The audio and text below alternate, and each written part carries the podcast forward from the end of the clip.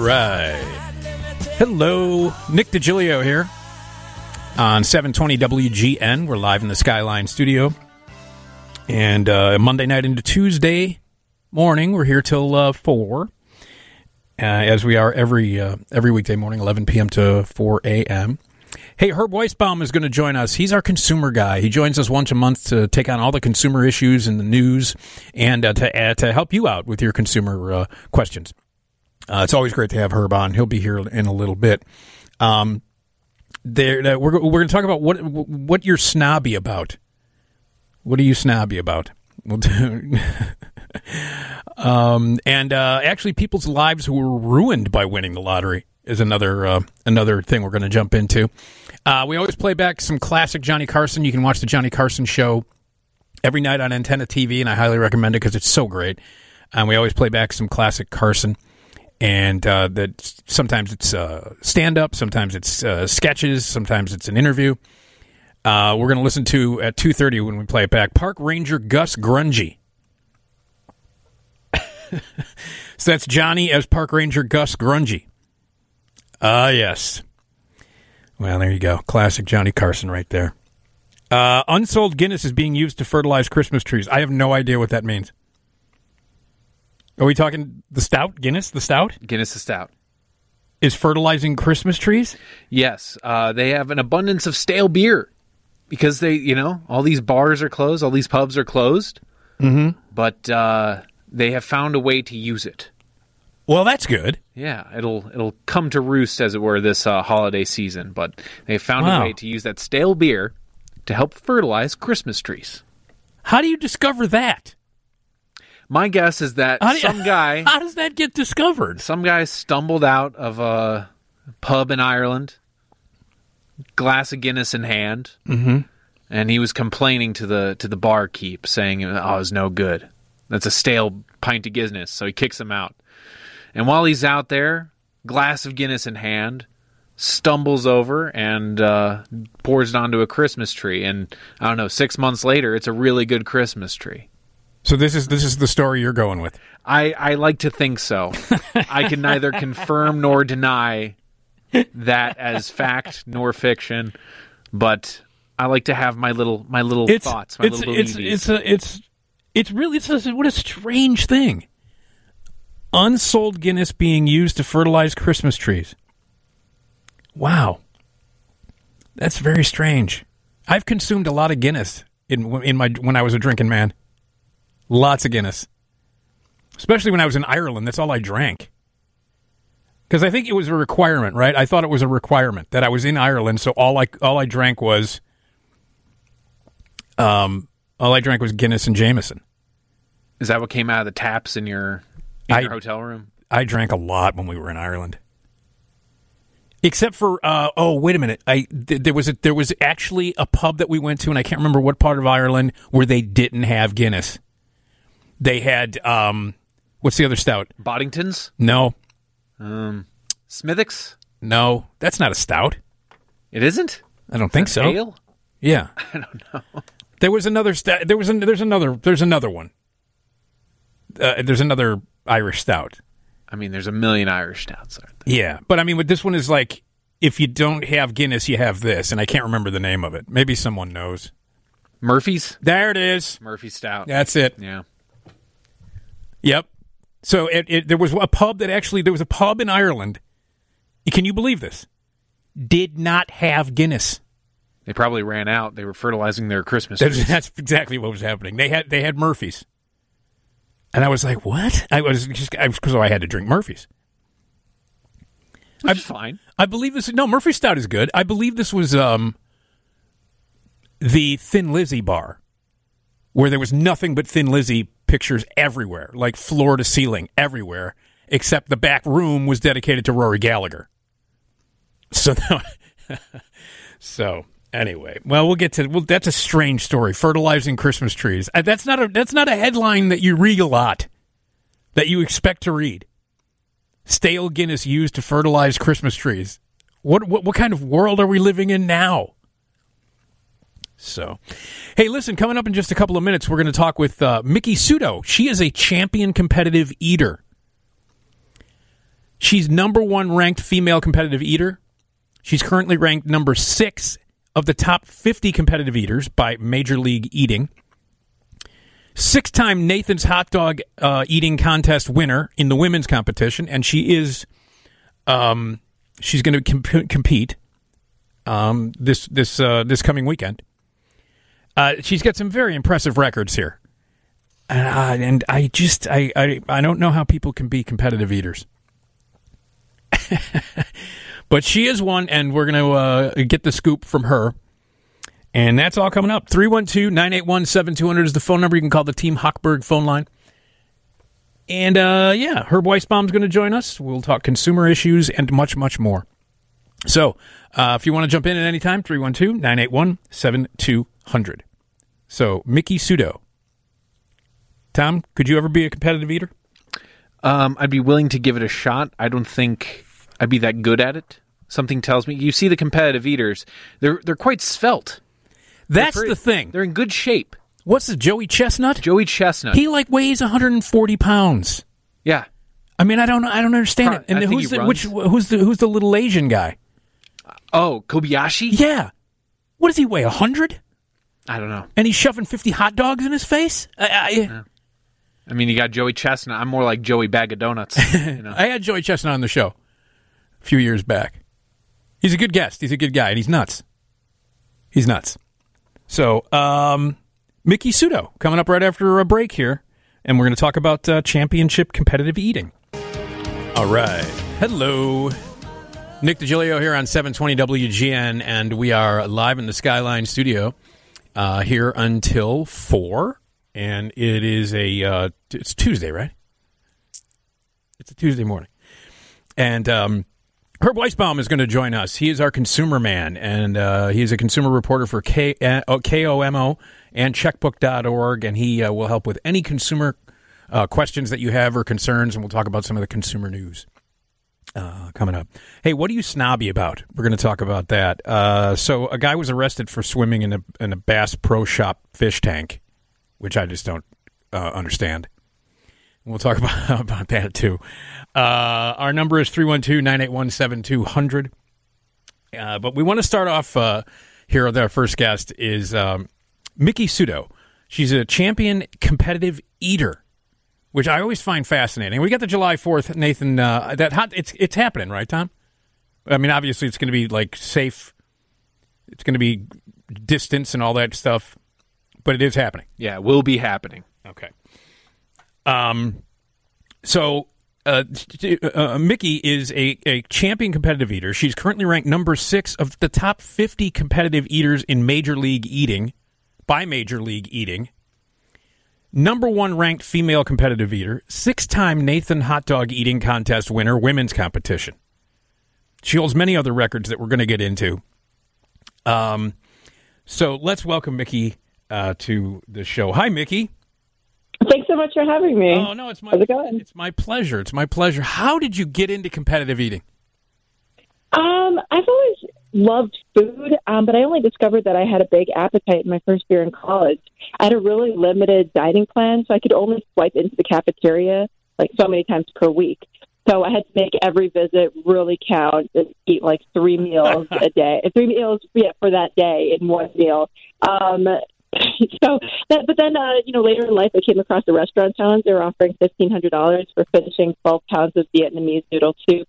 Some of my friends, you know, had gone in and tried and failed, um, and I just thought, you know, that's an awesome and super fun way to just make some easy money. And um, nobody expected me to collect the jackpot, but I did. And uh, the restaurant put me on a billboard right off the Las Vegas Strip. Wow. So that drew all sorts of weird attention and snowballed into a life of its own. Here we are today. There it is. Wow, that's amazing. that really is amazing. Uh, I want to talk about some of the records. Um, and um, and you, you know, you end up you you lived in Japan for a while. What was that like for you? You were growing up.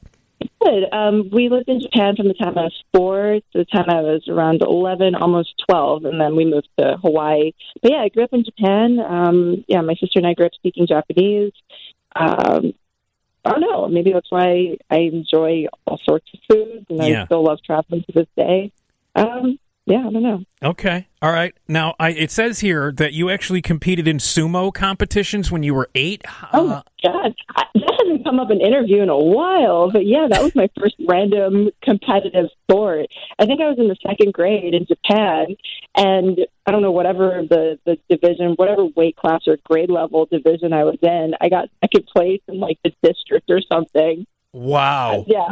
I kept that trophy until I swear I'd lost my thought I was probably eighteen and I don't know where you know where it ended up. It's just like gone now, but that would be that would be awesome to have. Yeah, that's pretty. That's, and so. that's pretty interesting. But you've, you've you've led a pretty interesting life there, Miki. Mickey. Yes, no, I mean it just seems like all par for the course.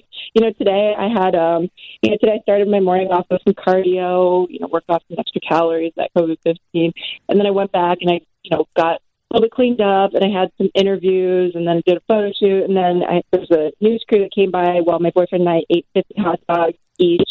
I it was just I mean, isn't that a normal day for everybody? Yeah, that sounds completely normal. that sounds completely completely normal. Uh, so you've been uh, you, how many times have you competed in the Nathan's Hot Dog Eating Contest?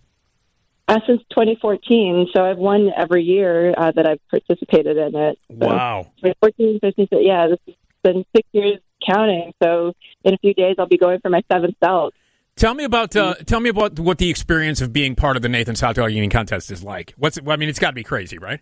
Oh my gosh! And you know, up until last year, I was saying, you know, it wouldn't be the Fourth of July if I weren't standing on stage at Coney Island in front of tens of thousands of screaming fans while eating hot dogs. Yeah. And I think that until you know about a week and a half ago, that was the reality. That it was very much a reality that we weren't going to have the Fourth of July hot dog eating contest. So, I mean, you know, I've always said Coney Island's like my home on that day. Yeah. Um, you know, sure, I was born in New York and I did my first year of college in New York, but you know, I, I feel so tied to uh, just to Coney Island because that's it's not just where I go every year. It's it's a competitive eating's kind of become part of my identity at this point, and that's the Super Bowl of competitive eating. So, um, yeah, no, being in Coney Island is is everything to me. It's, it's definitely. I mean, it's definitely been a huge part of my life and that you know winning's great and all that but i mean along the way i picked up the love of my life i mean two years ago on july 4th i met Nick Wehry who's also a competitive eater ranked number eight um you know and So you're Yeah, both are. you're both competitive eaters. yeah um yeah and now we just live a, a, a largely normal life but um on the circuit we compete against each other and you know How does that how, how does how does that how does that work? You guys compete against each other. Tell me tell me a little bit about that. Uh, it's a lot of fun for the most part. We get to practice and train, and it makes every win, you know, just that much more rewarding. And it's really nice to have somebody who can relate to all the stresses and ups and downs that come with the competitive eater's routine. That's fun. Um, last year, we were actually really close in terms of performance. Like, I beat him by half a street taco in one contest, and the next week he beat me by half a bratwurst. So so it's so we get to go back and forth, and uh, that's what makes it even more fun. Not only can we relate, we're actually really close in terms of ability. What? Tell me about first of all. Tell me about Major League Eating. What's Major League Eating? So Major League Eating is the organization, or I guess the governing body that um, sanctions all of our events. Um, they're the ones who, you know, make sure the sponsors' needs are met, the the brand's well taken care of, that the eaters eat under safe and you know, mainly safe conditions. Um, I, I can't really say ideal because what's really ideal about eating you know, hot dogs for 10 minutes in the blistering sun. Yeah. But um, they're the ones who make sure that all the media requirements are met, that you know sponsors are taken care of, eaters are eating under safe conditions, that the crowd has a good time, um, and then they do the ranking too. And then there's fun guys in the straw hats that do the emceeing. So there's a lot of um, on stage stuff that they do, and a lot of behind the scenes things that they do. That sounds great. Uh, what's the Yeah. what is the competitive eating circuit like? And it, and it and it goes. Does it go year round? Uh, it's year round in that we don't have any designated breaks, but all of our events are clustered around the warmer months because they're typically held outdoors. Right. So you'll see a lot of events that run, you know, from April through October. There's some outliers, but definitely the busiest months are going to be your May, June, July, August. And what So kind now of we're in the height of competitive eating season, and uh, you know we're all itching to compete again. And and so so uh, uh, so that's the whole season. It's it, it it's usually just around the summer months or the warmer months. Pretty much. I mean, but you know, uh, I think the earliest contest that I've done is February uh, chili cook-off in Orlando that was held a number of years in a row.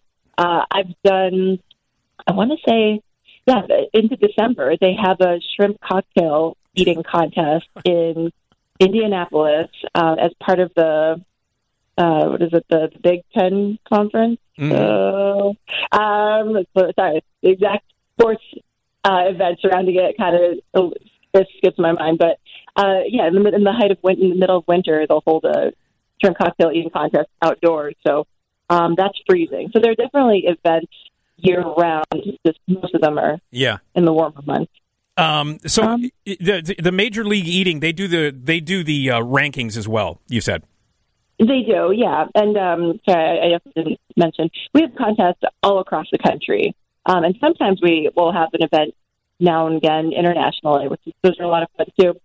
Um, but they hold events all across the country, and um, yeah, throughout the year, and people can sign up. Of course, red eaters are given priority. Um, but yeah, How, uh, uh, uh, re- really quick, how do you, how does one become a competitive eater?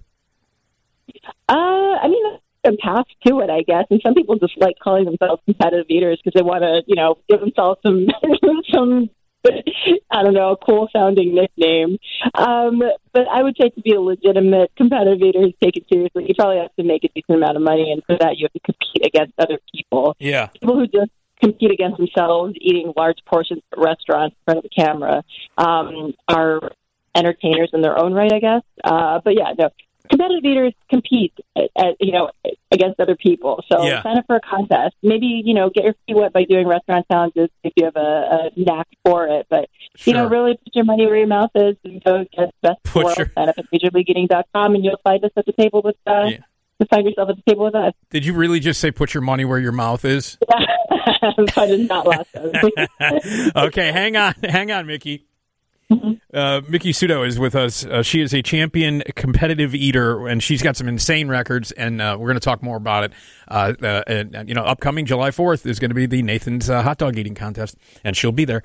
312-981-7200 is the phone number on WGN. Hey, it's Nick DiGilio on seven twenty WGN. We are live in the Skyline studio here until four, as we are every uh, weekday night into morning. Um, and uh, we are going to be talking with our good friend Herb, the consumer man Weisbaum, who will help you out with any of your consumer questions or concerns. And we'll talk about consumer news as well. Um, we're going to talk about uh, what are you snobby about? So we'll and uh, people whose lives were ruined by winning the lottery. So and lots of other uh, topics here uh, on 720 WGN 312-981-7200. That's the number. Um, Miki Sudo is my uh, my guest. She is a, com- a champion competitive eater, and uh, we're coming up on the Nathan's uh, hot dog. Uh, now, how are they going to do it this year? Um, so there are going to be a bunch of things that are different this year. We're not going to be competing in, in front of a crowd, um, and we're going to be competing under all sorts of different social distancing guidelines. So um, we're going to be at least six feet apart. There, the number of people per room is going to be limited. So um, I'm trying to envision what this top secret, you know, uh, climate controlled venue might look like. But from what I understand, you can you can only have so many people, and that's competitors, uh, EMTs, cameramen included. Mm. Uh, play, you know, spaced out strategically. I don't know. Long and short of it, I just need to eat the hot dogs in front of me, and that's all that you know that I have to be concerned with at that moment. Um, it's gonna really, it's gonna be different not being able to, you know, feed off the crowd Right. you know, it, there's a there's a certain level of energy that you know people bring to the table when you know when they're screaming your name. Uh, uh, so I don't know how that's going to work. I mean, I keep reminding myself on the upside, we're going to be indoors. I'm not going to be under you know the blistering heat. Um, you know, with a billion percent humidity. Yeah. Um, yeah, so it's going to be all, it's going to be a little bit different uh, because of the social distancing guidelines. The field's limited, so there are only going to be six men competing, and the women's contest has five women, um, which doesn't really affect me in terms of competition a whole lot. Uh, unfortunately, the number two ranked female, Michelle Lesco, who's also my great friend um, in real life, um, is not going to be able to join us at the table because she lives in Arizona. And because of quarantine restrictions, she's not going to make it to New York in time to quarantine that end. Yeah, so it, it, that's a bummer. You know, I'm not going to have the, that girl. The girl has been pushing me for all these years. Yeah. I'm really just going to have to dig deep and really look to break that world record, you know, on my own without a crowd and without anybody really, you know, without the girl who's been coming in second place all these years. Yeah. Wow. And oh, you just mentioned that she's a really good friend of yours. What's the uh, it, it, what competitive eating uh, world? Are you guys all? Do you guys all know each other? Are you all friends? For the most part, um, at least in, in terms of major league eaters, I'd say so. Because, you know, there are only so many contests on the circuit every year, and the same people tend to go after the prize money. So we'll we'll cross paths. Not everybody gets along. We're not all best friends, but you have some really strong alliances. You have some great friendships. You have relationships like you know mine and Nick's that developed from major league eating, uh, and then you've got rivalries and personality types that just don't mesh. Um, what's what's what? How, how do you saying people don't like him? uh, how do you how do you prepare what, what, to, for the for the for the contest? So my practice and preparation is twofold. I really like going into big events, um, feeling physically fit, and what I consider my fighting weight. And that's not a, a hard and fast number. I just like competing, feeling light and lean. Like I could, you know, maybe jog around the block a few times without getting winded. Yeah. Um, so I like to do a lot of cardio in the morning. Again, you know, I live with a personal trainer, so I take advantage of that once in a while. The lift weights. yeah. Uh, and then the other part of that is practicing with food. Like today was my third and final practice with hot dogs, and that's every bit as fun as it sounds. Yeah. You cook up 10 minutes worth of hot dogs, you eat for 10 minutes, and then you clean up, assess your performance. That's Um, it. Yeah. So, yeah. And luckily, again, I've got practicing partner, sparring partner yeah. right here in my own household. So I, you know, I've got all the tools that I need right here at my fingertips. I'm pretty lucky. And um, so some of the other foods that you've eaten, uh, I've got here. This is this one here. I can't I can't even imagine this. You ate eight and a half pounds of kimchi Oh, I love that one. right here, right here in this city in Chicago at the Chicago Yeah, that Festival, a Korean festival. and you did it. You did it in six minutes. What? What? What? Yeah, I'm surprised it was a six minute contest. Uh, yeah, no, I love kimchi. Uh, it, but then again, it's it's meant to be eaten as a side dish or as a topping. It's not a it's not something that you ram down your throat by the pound. Yeah. Um, I don't know. I, I guess my you know I, I like kimchi, and that probably helped me through the event. But also, it was just a really great time. Um, I remember that event well, and that victory was even more sweet because Sonya Thomas uh, really thought that she had that, that victory in the bag that day. Um, just to get to, to beat her at something that she kind of took for, she kind of took that win for granted um, was pretty nice. Yeah. I love kimchi too. I don't know if I could eat eight and a half pounds of it though. Uh, I, I, I wouldn't, I wouldn't recommend it. No. uh, what about this ice cream? Short form, 16 and a half pints of vanilla ice cream at the Indiana State Fair in six minutes. yeah, that that's a that's another one that's hard for me to to wrap my head around. Um, and I was full, but I was more it was, I was more concerned because my body temperature just seemed to fall through. Uh, I don't know. It just dropped out of nowhere, and uh, Yeah. I needed to drink some coffee to warm up really quickly. I was kind of worried about that Yeah. but that was a fun event. I think um I don't know. That's when your your personal. I, I think I, I just really didn't want to lose to the guy who was uh getting for second place. Uh, when your like personal feelings can just you know push give you that extra edge, right. Right. and that's when you know you, when your your dislike for losing um, is even stronger than your affinity for winning. Did you uh did you get a did you get a uh, um the old free brain freeze when you uh, Brain freeze, but I felt like my sides were twitching after the contest. Is that right? A little bit, yeah. I know. God, six, Uh, 16 and a half pints of ice cream. I can't even Wow. Yeah, from what I understand, as long as you don't let the roof of your mouth chill, you could avoid brain freeze. I'm not sure if there's any truth to that, or I was just too busy thinking about other things to be Yeah. concerned about Yeah. brain freeze. But Do you have any other? Do you, do you have any other favorite uh, competitions that you uh, that you appeared in? Uh, just to round out the world records, I also ate 14 pounds of wild rice hot dish casserole in Minnesota. It's like a creamy rice. I don't know. It's like the consistency of mashed potatoes almost. Um, that was another world record and a lot of fun. Fourteen Oh. pound. Fourteen pounds. Yeah, that was really fun because I, I think I, I beat some people that people didn't. I beat some competitors that people didn't expect me to to win against. So that was a, a surprise victory. Mm. Um, fun one of that. Um, and then on the sweet side, I've done aebleskivers, which are these Danish pancake balls. A lot of fun. I really enjoy chicken wings and baby back ribs. Oh, I bet. Contests. You can eat a lot without getting really full. Yeah. Chi- I don't know. chicken wings. How many? What, what's your what's your what's your record for chicken wings? Uh, my record for chicken wings, uh, two ten, I think, is what I did. Two hundred and ten chicken wings. uh, 215. Sorry, I'm, my, these numbers are being set to me right now. Uh, 215, and that was in Lake Tahoe at the Hooters World Wing Eating Championship. But you know, what? I think that was only good for fifth place. It was only good for fifth place. So that, that was a stacked field. Yeah. So it wasn't it wasn't my day.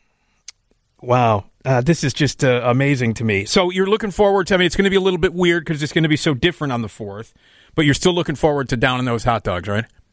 Oh, absolutely. And personally, I feel like I'm going to have my- my best year yet. I've been doing this for six years, but um, I feel like I'm going in happier and healthier and more focused than ever. Yeah. So um, I I don't doubt that I'm definitely going do better than last year. 31 was pretty embarrassing. It was enough to win, but that was not um, my proudest moment.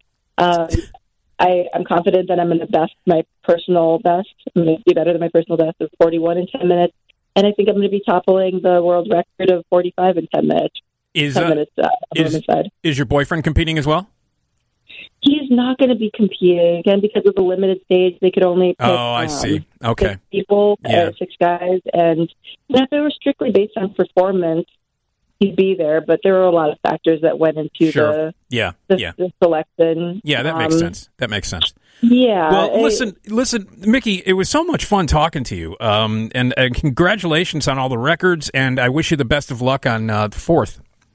Thank you so much. I'd love to follow up after I get my seventh belt. There you go. You got a, Do you have a website that people can check out? Not yet. I should probably set one up. But Oh. they can follow me on social media at, um, well, my YouTube channel is youtube.com slash Miki Sudo. Uh, Nick and I put up a lot of joint content, 10 pound sushi rolls, 20 pound Sundays, stuff like that. um, and on social media, my handle is at OMG. It's Miki. Okay, and that's M I K I. Correct. That's right. Okay, Miki, it was a real pleasure. Best of luck to you on the fourth. Okay. Have a great night. Thanks for having me. Okay, take care. Wow. 14 pounds of wild rice hot dish in eight minutes. Eight and a half pounds of kimchi in six minutes. 16 and a half pints of vanilla ice cream in six minutes. I can't. I can't. I can't even. And she wants to break her personal record at Nathan's with 41 hot dogs. 41.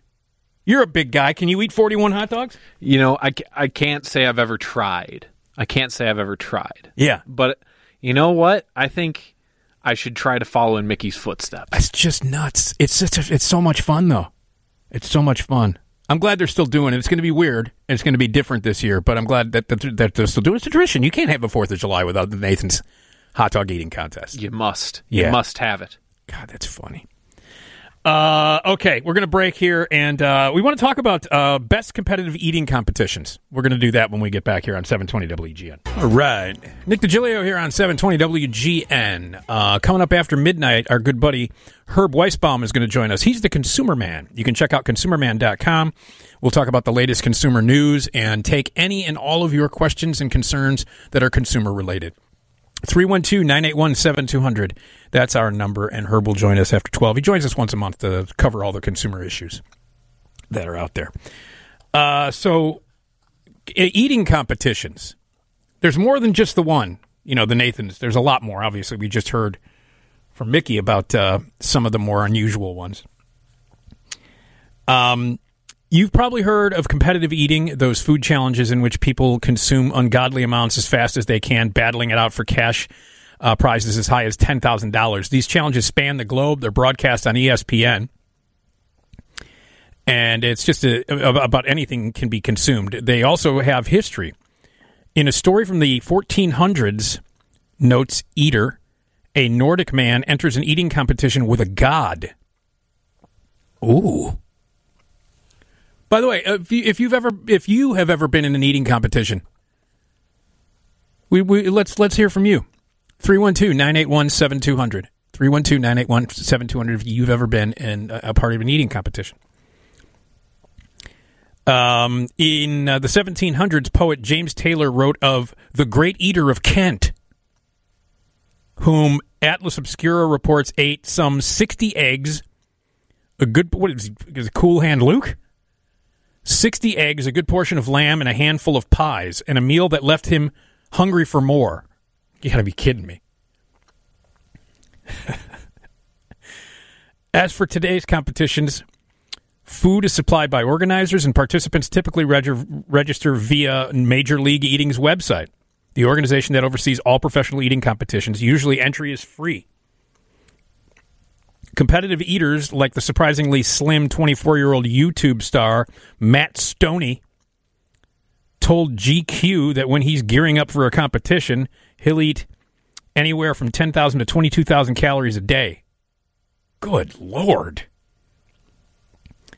In a 2015 interview with GQ, Joey Chestnut, the top ranked eater in the world, said he only binges on solid food once every five days when he's in practice mode.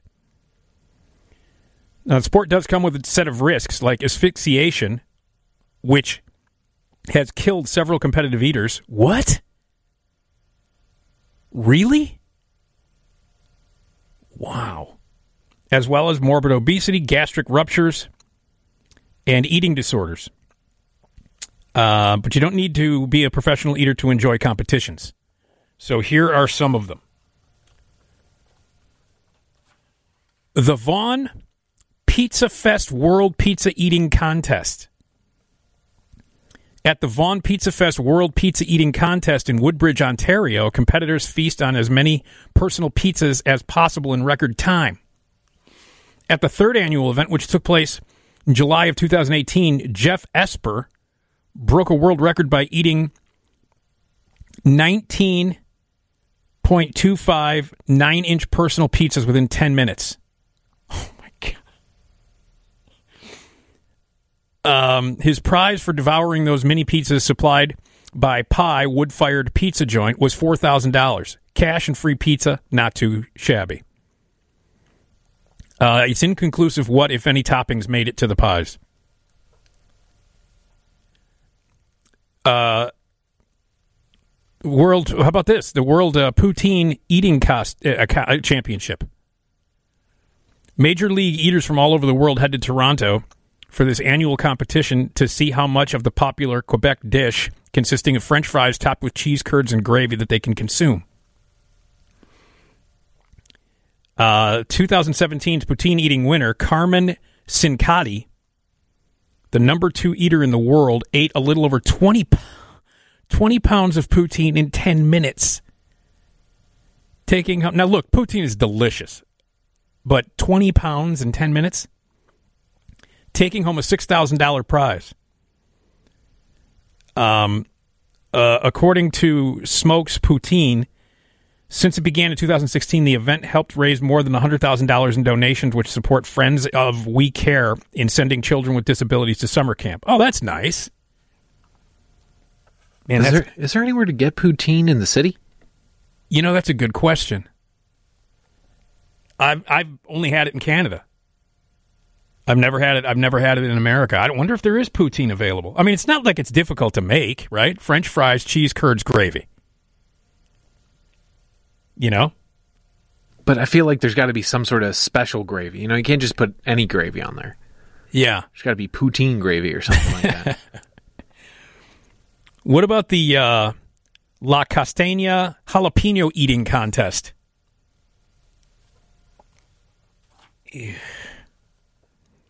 The thought of eating one jalapeno is enough to make my eyes water. Imagine eating 265.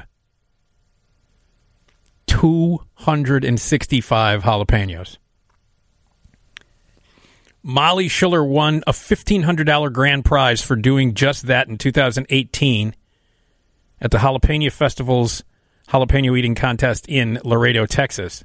Listen, $1,500 is not enough money because you eat 265 jalapenos, you're going to have some issues the next day, like some serious issues. $1,500, that's not, I would, you know, no. How about the St. Elmo Shrimp Cocktail Eating uh, Championship? Was Rob Lowe serve the uh, the shrimp cocktail? Joey Chestnut won this annual shrimp cocktail eating competition in 2017, beating out nine other eaters for a grand prize of $1,500. According to RTV6, the professional eater earned his fifth win by downing 10 pounds and 6.4 ounces of shrimp cocktail, including the sauce, all at once. The Indianapolis based competition has its contestants eat their shrimp with St. Elmo's cocktail sauce, which is famous for being exceptionally spicy. this Joey Chestnut guy's nuts. Uh, how about uh, the world's ice cream eating championship? At the weeks long Indiana State Fair in Indianapolis, visitors can feast on fair concessions, interact with farm animals, and witness the world's ice cream eating championship where competitors try to eat as much ice cream as humanly possible. Jeff Esper won the latest competition last August, eating 15.5 pints of vanilla ice cream in six minutes. Now, wait, now what, what did uh, what did Miki? She did 16, didn't she? Do 16 pints or four? No, 14. 14 and a half pints. No, 16 and a half pints of vanilla ice cream. That's more than this guy. Yeah, at the Indiana State Fair in six minutes. Six minutes. That's more than this guy. Six minutes. This guy did 15.5. Amateur hour over there. Wow. Let's get let's get Miki back. You know, And they won, and they won four thousand dollars. You know, I forgot to ask her how much money she's made because of these competitions. well, it, it appears to be enough to, you know, be comfortable. You know that sort of thing. I guess, yeah. Is that weird to ask a a professional athlete how much they make? Uh, you know, I mean, it's it's open to the public. I mean, not everybody's salary is open to the public, but prizes are. Mm, when you enter a true. contest, you know, you know how much you're you're going to win. All right. Now here's one I can get behind. Burkwood Farms Bacon Eating Contest. At the Keystone Bacon and Bourbon Festival in Keystone, Colorado, visitors can find bacon sampling station, concerts, and most important, the, the Burkwood Farms Bacon Eating Contest. The bacon eating competition is still going strong. It began in 2008. Uh, but the latest champ was Matt Weiss, a relatively new competitive eater. He was crowned the Gold Skillet winner uh, after he ate a full pound of bacon supplied by Burkwood Farms. Um, see, Weiss, who is on the high fat, low carb keto diet, diet, told Des Moines Register that he can eat bacon pretty much whenever he wants because it's the perfect ratio of fats and protein with no carbs. Yeah, but I feel like that's going to drive your cholesterol up. Yeah. You might want to know your numbers on that one. I, I don't know if I'm impressed by just a pound of bacon. I got to say, Would you? Could you? I might be able to eat a pound of bacon. Yeah. I, I feel that I would be sick afterwards. I would definitely be sick. I remember when we went up to um, to visit my at my my uh, my second ex wife's family, and um, I have you know for the for we and this was for we were there for Christmas. This was you know like back in two thousand five, and it was up in Michigan, and so uh, it was my ex wife, her brother, and mother and father and then me. So there were five of us. Okay. Her mother made more bacon than I've ever seen in my life. Like there was a giant platter of bacon in the middle of the table, like stacks of it, and we devoured it. But it was that seriously is the most bacon I've ever seen in my life. Was was when when she she my ex mother in law prepared it. Have you tried turkey bacon? Yes, I have. What's your take? It's not pig. Just no, big no on the turkey bacon. Well, it's fine. It's okay, but it's not bacon. You know, bacon, man. Bacon is pig. It's from a magical animal. That's right. a special ma- oh yeah, sure, Lisa, from a special magical animal. uh, the National Harbor. Oh come on, this is okay. This one, this one's a little disgusting. The National Harbor World Peeps Eating Championship. No, no. National Harbor World Peeps uh, Eating Championship began in 2016. Despite its newness, many of the world's highest ranking eating competitors, including Carmen Cincotti and Gideon Oji, numbers two and six respectively, have turned up to the Maryland event. At the inaugural competition, Matt Stonie ate two, oh God, 200 peeps in five minutes, setting a world record. Uh, and then in 2017, he beat his own record by eating 255 peeps. I can't imagine eating one peep. But how about the World Pie Eating Championship? Always makes me think of Stand By Me. Whenever, whenever there's like a pie eating. Uh, unlike most eating competitions at the UK based World Pie Eating Championship, competitors must only consume one thing a single pie. Oh, it's a beef and potato pie. That's what it is. So it's a pasty. Uh, it's uh, the, the the meat and potato filled pies measure four inches in diameter and one inch in depth. Whoever eats the pie fastest receives a free lunch at Harry's Bar, where the competition takes place, and the Bradley Piggins Cup, which is a, likely a nod to British cyclist and sports personality Bradley Wiggins with a cheeky meat oriented spin. Martin Appleton Clare. Oh, that's a British name. That is a British name. It's probably followed by Esquire or the Third. Martin Appleton Clare won the competition for the third year in a row, eating his pie in 32 seconds flat. Vicky Lindley won the women's competition, devouring her pie in 30 seconds. um, Acme Oyster Eating World Championship. This event, event takes place at the New Orleans Oyster Festival in Louisiana. And witnessing it must be like watching a culinary horror movie. You'll be scared, you'll be amused, and you'll be so relieved when it's over. Competitive eater newcomer Darren Breeden won the competition and a beautiful oyster belt, which is a belt adorned with fake oysters, by consuming 480 oysters supplied by the Acme Oyster House in just one sitting. 480 oysters. Oh, man. All right, well, there you go. Some eating competitions. We got a break here. Uh, news is coming up, and then Herb, the consumer man Weisbaum, will join us. Nick Digilio here on 720 WGN. Live in the Skyline studio. We are here until 4 o'clock. Um, coming up at uh, 2.30, we play some, always play back some classic Johnny Carson. You can watch the Johnny Carson show every night on Antenna TV, and we're going to get a visit from Park Ranger Gus Grungy. we're also going to talk about people whose lives were ruined by winning the lottery. Um, and uh, unsold Guinness is being used to fertilize trees. One of the few weird stories that uh, are out there this morning. Um, uh, Herb Weisbaum, he's uh, the consumer man. You can check out consumerman.com. He joins us um, once a month to talk about consumer issues and answer your questions and concerns. And uh, the phone lines are open. You can call the Team Hochberg phone line at 312 981 7200. 312 981 7200. And um, we'll, uh, uh, Herb will help you out. If you got any consumer issues or you're worried about a scam or something along those lines, Herb is here to help. So let's say hello to Herb. Hello, Herb. Hi, Nick. How you doing? I'm good, man. How are you? Very well. I know you're on Central Time, but this is still June, so this is my second appearance of the month, so I owe you one for July. Oh, okay.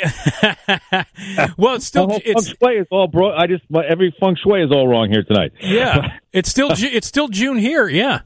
Yeah. Okay. Yeah. All right. Um, so, uh, Herb, uh, let's let's hear about the Consumer Man. Sure. Uh, I write on the uh, uh, contributing editor to checkbook.org, an organization, a nonprofit organization that uh, publishes magazines and ratings for local businesses in seven cities, including the Chicagoland area. Uh, it's sort of like a local consumer reports uh, that's a great value to people. I'm also the consumer reporter at KOMO Radio, where I've been for 17 years. I used to be a correspondent for CBS News and NBC's Today Show. And my goal in life is simply to root out the bad guys, alert you to the scams and the ripoffs, and try to save you money.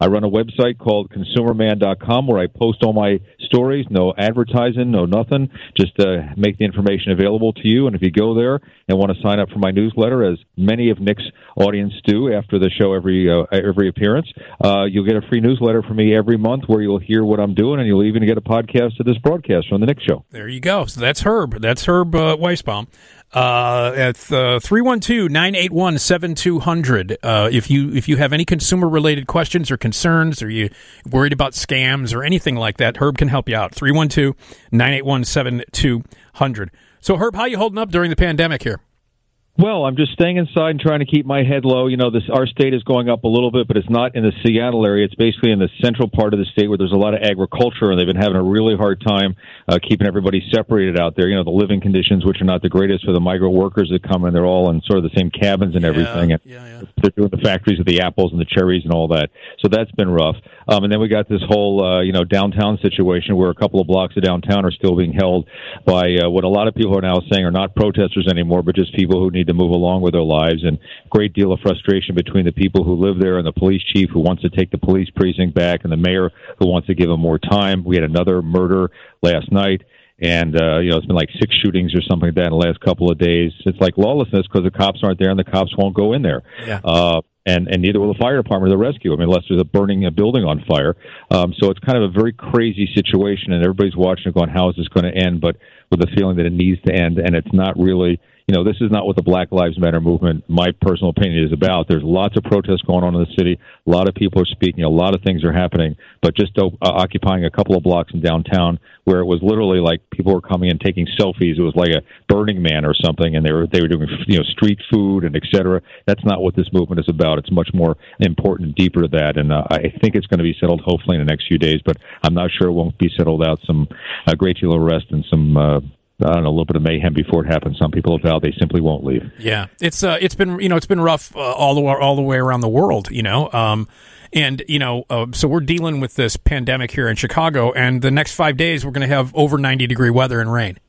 Yeah, I know, and, and I, you know, I've been doing a report a week for the radio station here in Seattle about COVID. I talked to one of the top uh, experts on uh, immun, uh, immunization and virology in the, in the country, UC Berkeley, every single month, and um, you know, he's just so you know appalled at what's going on that we we were just we lose our attention, our focus so quickly. This you know, this disease isn't going away. The weather, the hot weather, didn't drive it away. It's still out there. We're still all at risk and you know now that the young people are not you know uh, invulnerable, and we're, the, the, it's going lower and lower now. Thirty and twenty and thirty degree, uh, thirty year olds, forty year olds, getting really really ill, spreading it to their families. Sometimes those people are dying. Um, you know, um, I, I think about. I was telling my wife, I think about going to uh, Amsterdam two years ago. and We were in the Anne Frank house, you know, where Anne Frank and her family yeah. lived and like tiny room for two years or what it was with with no TV and no internet and no MP3 player and no CDs and no magazines and couldn't go to the bathroom. Said like one or two times a day when nobody was in the building and you know and and barely had to eat. We got our Uber Eats and all this kind of stuff. And we're you know we're saying we're trapped as prisoners in our homes. You know we got to toughen up people. This is really serious. It's killing people and we got to just deal with it properly. I'm sorry but that's that's really the truth. Yeah. And one thing I learned uh, doing this report last week is they're finding out, Nick, and this is actually important for people, is that um, it, the nose has a great deal of receptors for the coronavirus, the novel coronavirus that's going around. And so while we always thought it was the mouth, uh, indications are that the nose may be the number one orifice where the virus gets into our body, if not equal to the mouth. So it's, it's really up there. The eyes are like number three. And uh, that means you have to take seriously touching your face and uh, also you have to make sure you have the mask covering your nose. Yeah. Because that's a receptor, and B, if you sneeze or whatever it, or cough, it comes out of your nose as well. So I see people walk around with a the thing underneath their nose. No, it's got to go over your nose as well as your mouth. Those are both ways that you can get infected or you can get other people infected. Yeah. So, uh, yeah, and, and uh, you know the people who aren't wearing masks uh, are making me nuts, and and um, they just they're opening up the city a little bit more, uh, Herb here, and uh, some bars and and uh, other restaurants are are opening up. And uh, uh, there was a line of people in Wrigleyville. Um, I saw a picture of a ton of people in Wrigleyville who were waiting in line to get into a bar. Uh, I saw two masks. Oh, wow. And I, I just I don't understand it. I I, I- I mean I don't look. You know I know a lot of people out there want to get want to go to a bar and have a couple of drinks. You know I used to be a drinking man. I understand that, but not not now. I mean just hold off. You know. Yeah. and I, I I'm not going to sort of fight with somebody in a store, but if there's an employee, I mean, the unions out here, the the in the supermarkets made a big deal about needing PPE, and the stores have told them to wear them. And I saw a guy in the, in the supermarket the other day stacking the bananas, and he had no mask on, and the manager was right around the corner. I said, "Excuse me, would you please tell that guy to put his mask on?" And you know, the manager, I could hear him give him holy hell. And then there was a manager of another store I went to, and he's standing there with a, his nose exposed, and he says, "I'll open the aisle and check your package. You know, check you out." No, you won't. Put the mask over your over your nose. Yeah. Well, it's uncomfortable. Then I'll go to another lane, and by the way, put the mask on. You know, so Yeah. I mean, you have to be a little bit more. Those of us who know that this is not a political thing, this is a health thing. Right. Have to be a little bit more forceful. You know, Right. even they said to wear a mask. I mean, my goodness, I thought the skies were going to open up when Pence said to wear a mask today. yeah. Okay. All right, Herb. Hang on.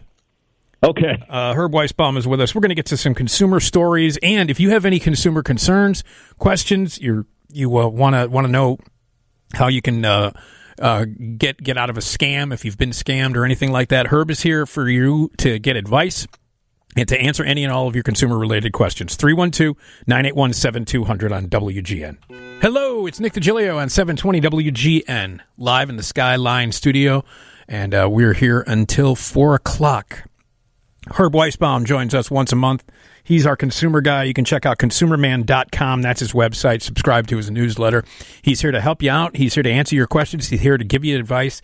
Anything consumer related. If you have an issue or a question, it's 312 981 7200. 312 981 7200. Hello, Herb. Yes, sir. All right. You're back. So, Well, I never really went anywhere. You played commercials, but I was here the whole oh, time. Oh, you were here the whole time. Okay, yeah, that was. you didn't go anywhere. That's true. Uh, Um, let's uh, let's talk about this. You, a, a, a piece that you wrote for uh, Checkbook.org, which concerns the well-known brands that criminals most often spoof in phishing attacks. Let's let's hear about that. Help us out with that. Sure. The, the bad guys have a lot of ways to steal your personal information, and one of the most popular techniques, because it's simple and effective, is phishing. So let's make sure everybody understands what phishing is. This is where you get an email that comes out of the blue, and it appears to be from a reputable company or an organization, and encourages you to click on a link for some reason. There always is a compelling message. Maybe it's to get a free coupon or a gift card. Maybe you're getting a warning that your bank or credit card company has been compromised or promising a package is waiting for you at the warehouse and uh, you have to click on the link to get more information. And when I first started reporting on phishing scams, Nick, and I, I actually looked it up, I was the first network reporter to report on phishing scams, 1997 Today Show. Wow. And I remember I have the producer's notes here that said he has to spell the word phishing and explain why it's spelled ph. Right. And because you know they're fishing for victims, but in uh, cyber speak they make an F a ph. So that's why phishing. If you're looking it up, uh, folks listening, it's p h i s h i n g. But and when they first started out, they were really they were really rudimentary. They'd copy and paste a logo.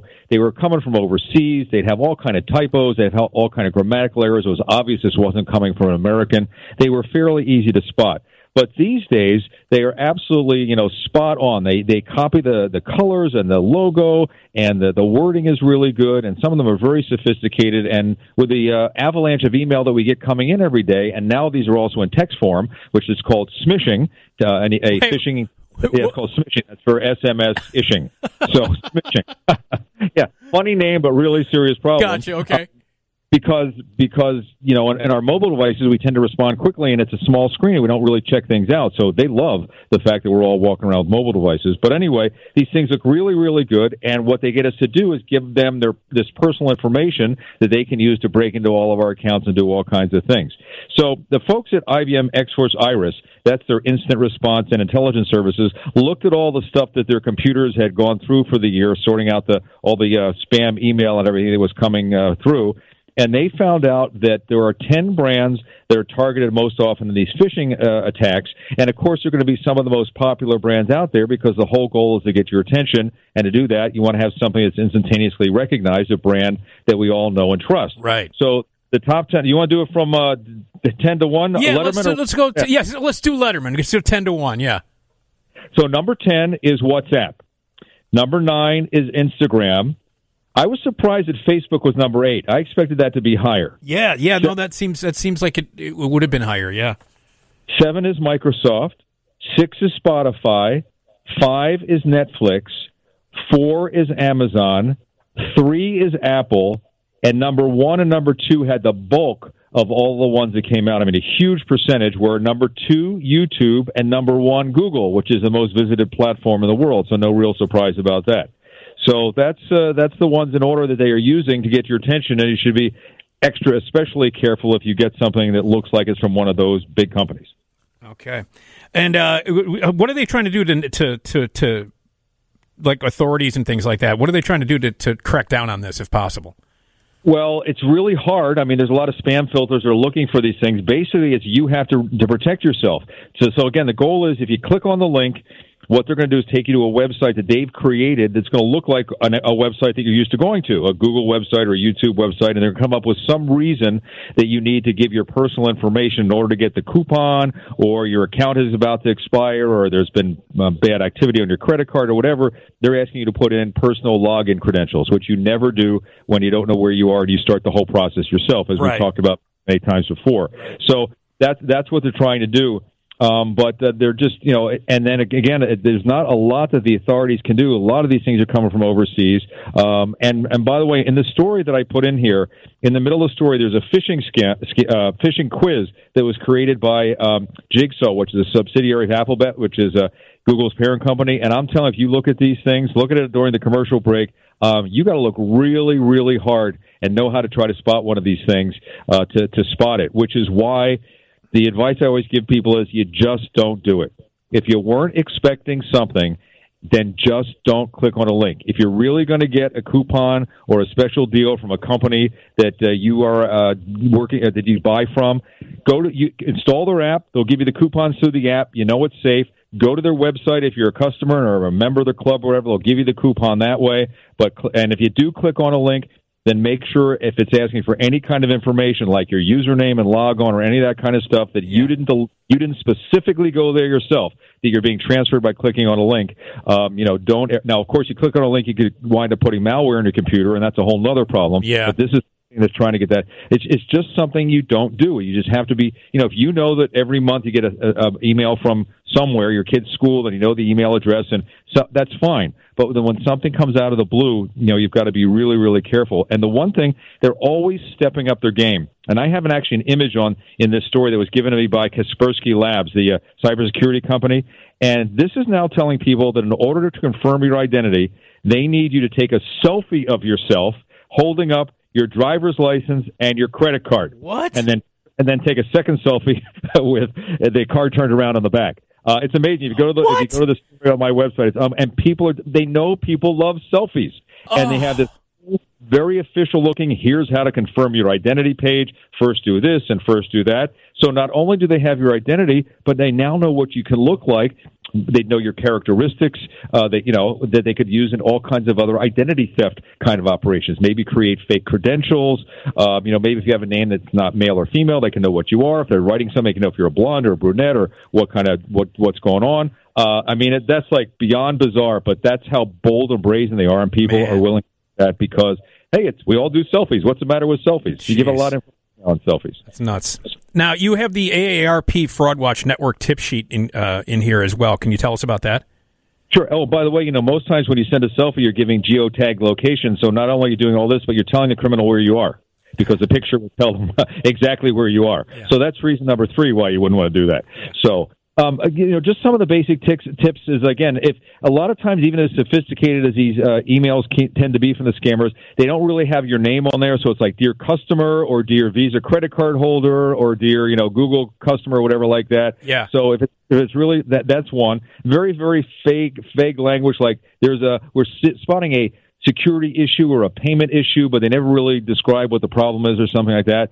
Anytime it's dire consequences, I mean, if you don't respond right away, it's going to be legal action or your account is going to be frozen or you're going to lose your money. I mean, you know, that's nothing a real company would do. Again, to click on a link or open the attachment and get personal information. And then again, just, uh, just really be careful of the same things that are all coming in on text. I mean, they're moving where we are. We're living on our mobile devices, so be very, very careful of anything that comes in like uh, this with your with your mobile device. That's a very key way. And then again, as, mu- as much as possible, and we've talked about this, turn on two-factor authentication on any of the important accounts you have. You can do it on all of your financial accounts. You can do it on your Facebook account, other social media accounts. And what that means is if you slip up somehow and give this to a bad guy, that they can't get in until they uh, because you have your phone where, or your computer where they're where it's going to have a code that says, "Okay, Herb, log on to Facebook. What's that code we just sent you on your mobile device?"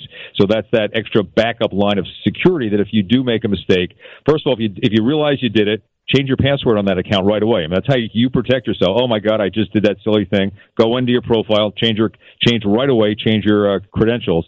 But the second level of protection is because we can all make a mistake. If you have that two-factor authentication, yes, it slows you down by about 6.2 seconds every time you try to log on, but it shuts them out completely. And trust me, it's a lot more problem trying to fix a problem on the back end than it is to deal with a problem on the front end. So whenever possible, try to set that up. Yeah, well, you know, and uh, I, I, I can, I can wait an extra six seconds.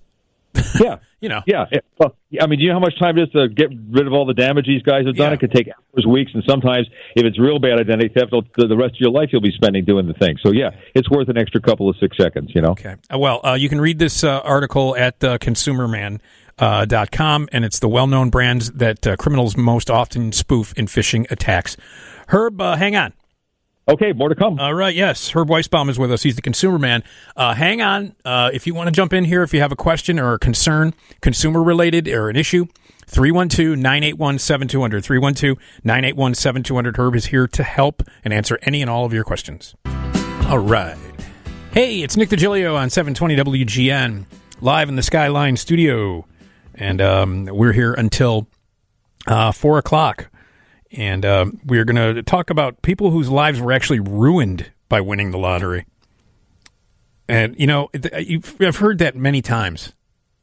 Um, and, uh, you know, you, you remember the scam? I was not the scam, but the guy who went on Press Your Luck and he memorized the, the pattern of the board. He won like $160,000. Gone. And he, he ended up broke he died broke. Some sad stories if you, uh, out there.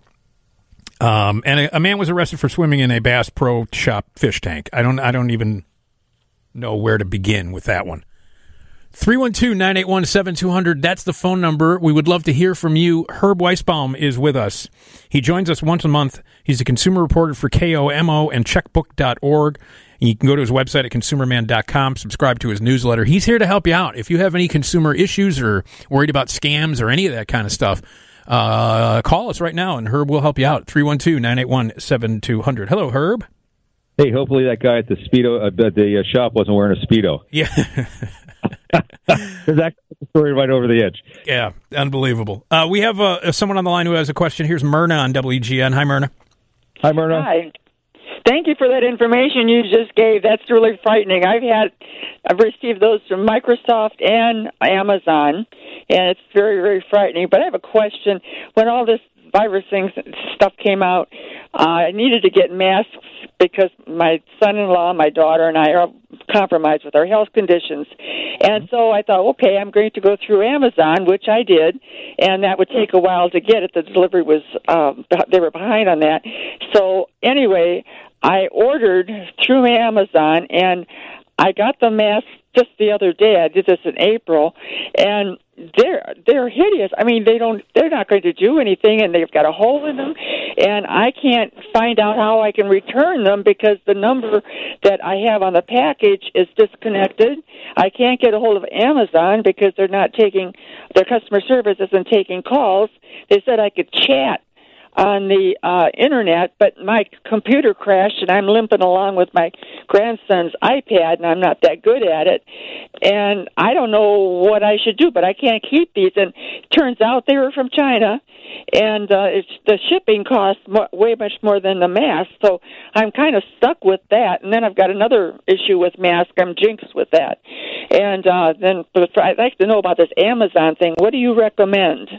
Well, by the way, there's been a lot of problems reported with people who are getting things from China, uh, COVID-related uh, PPE, and uh, some of it's coming from third-party companies. So you're not the first person uh, this has happened to.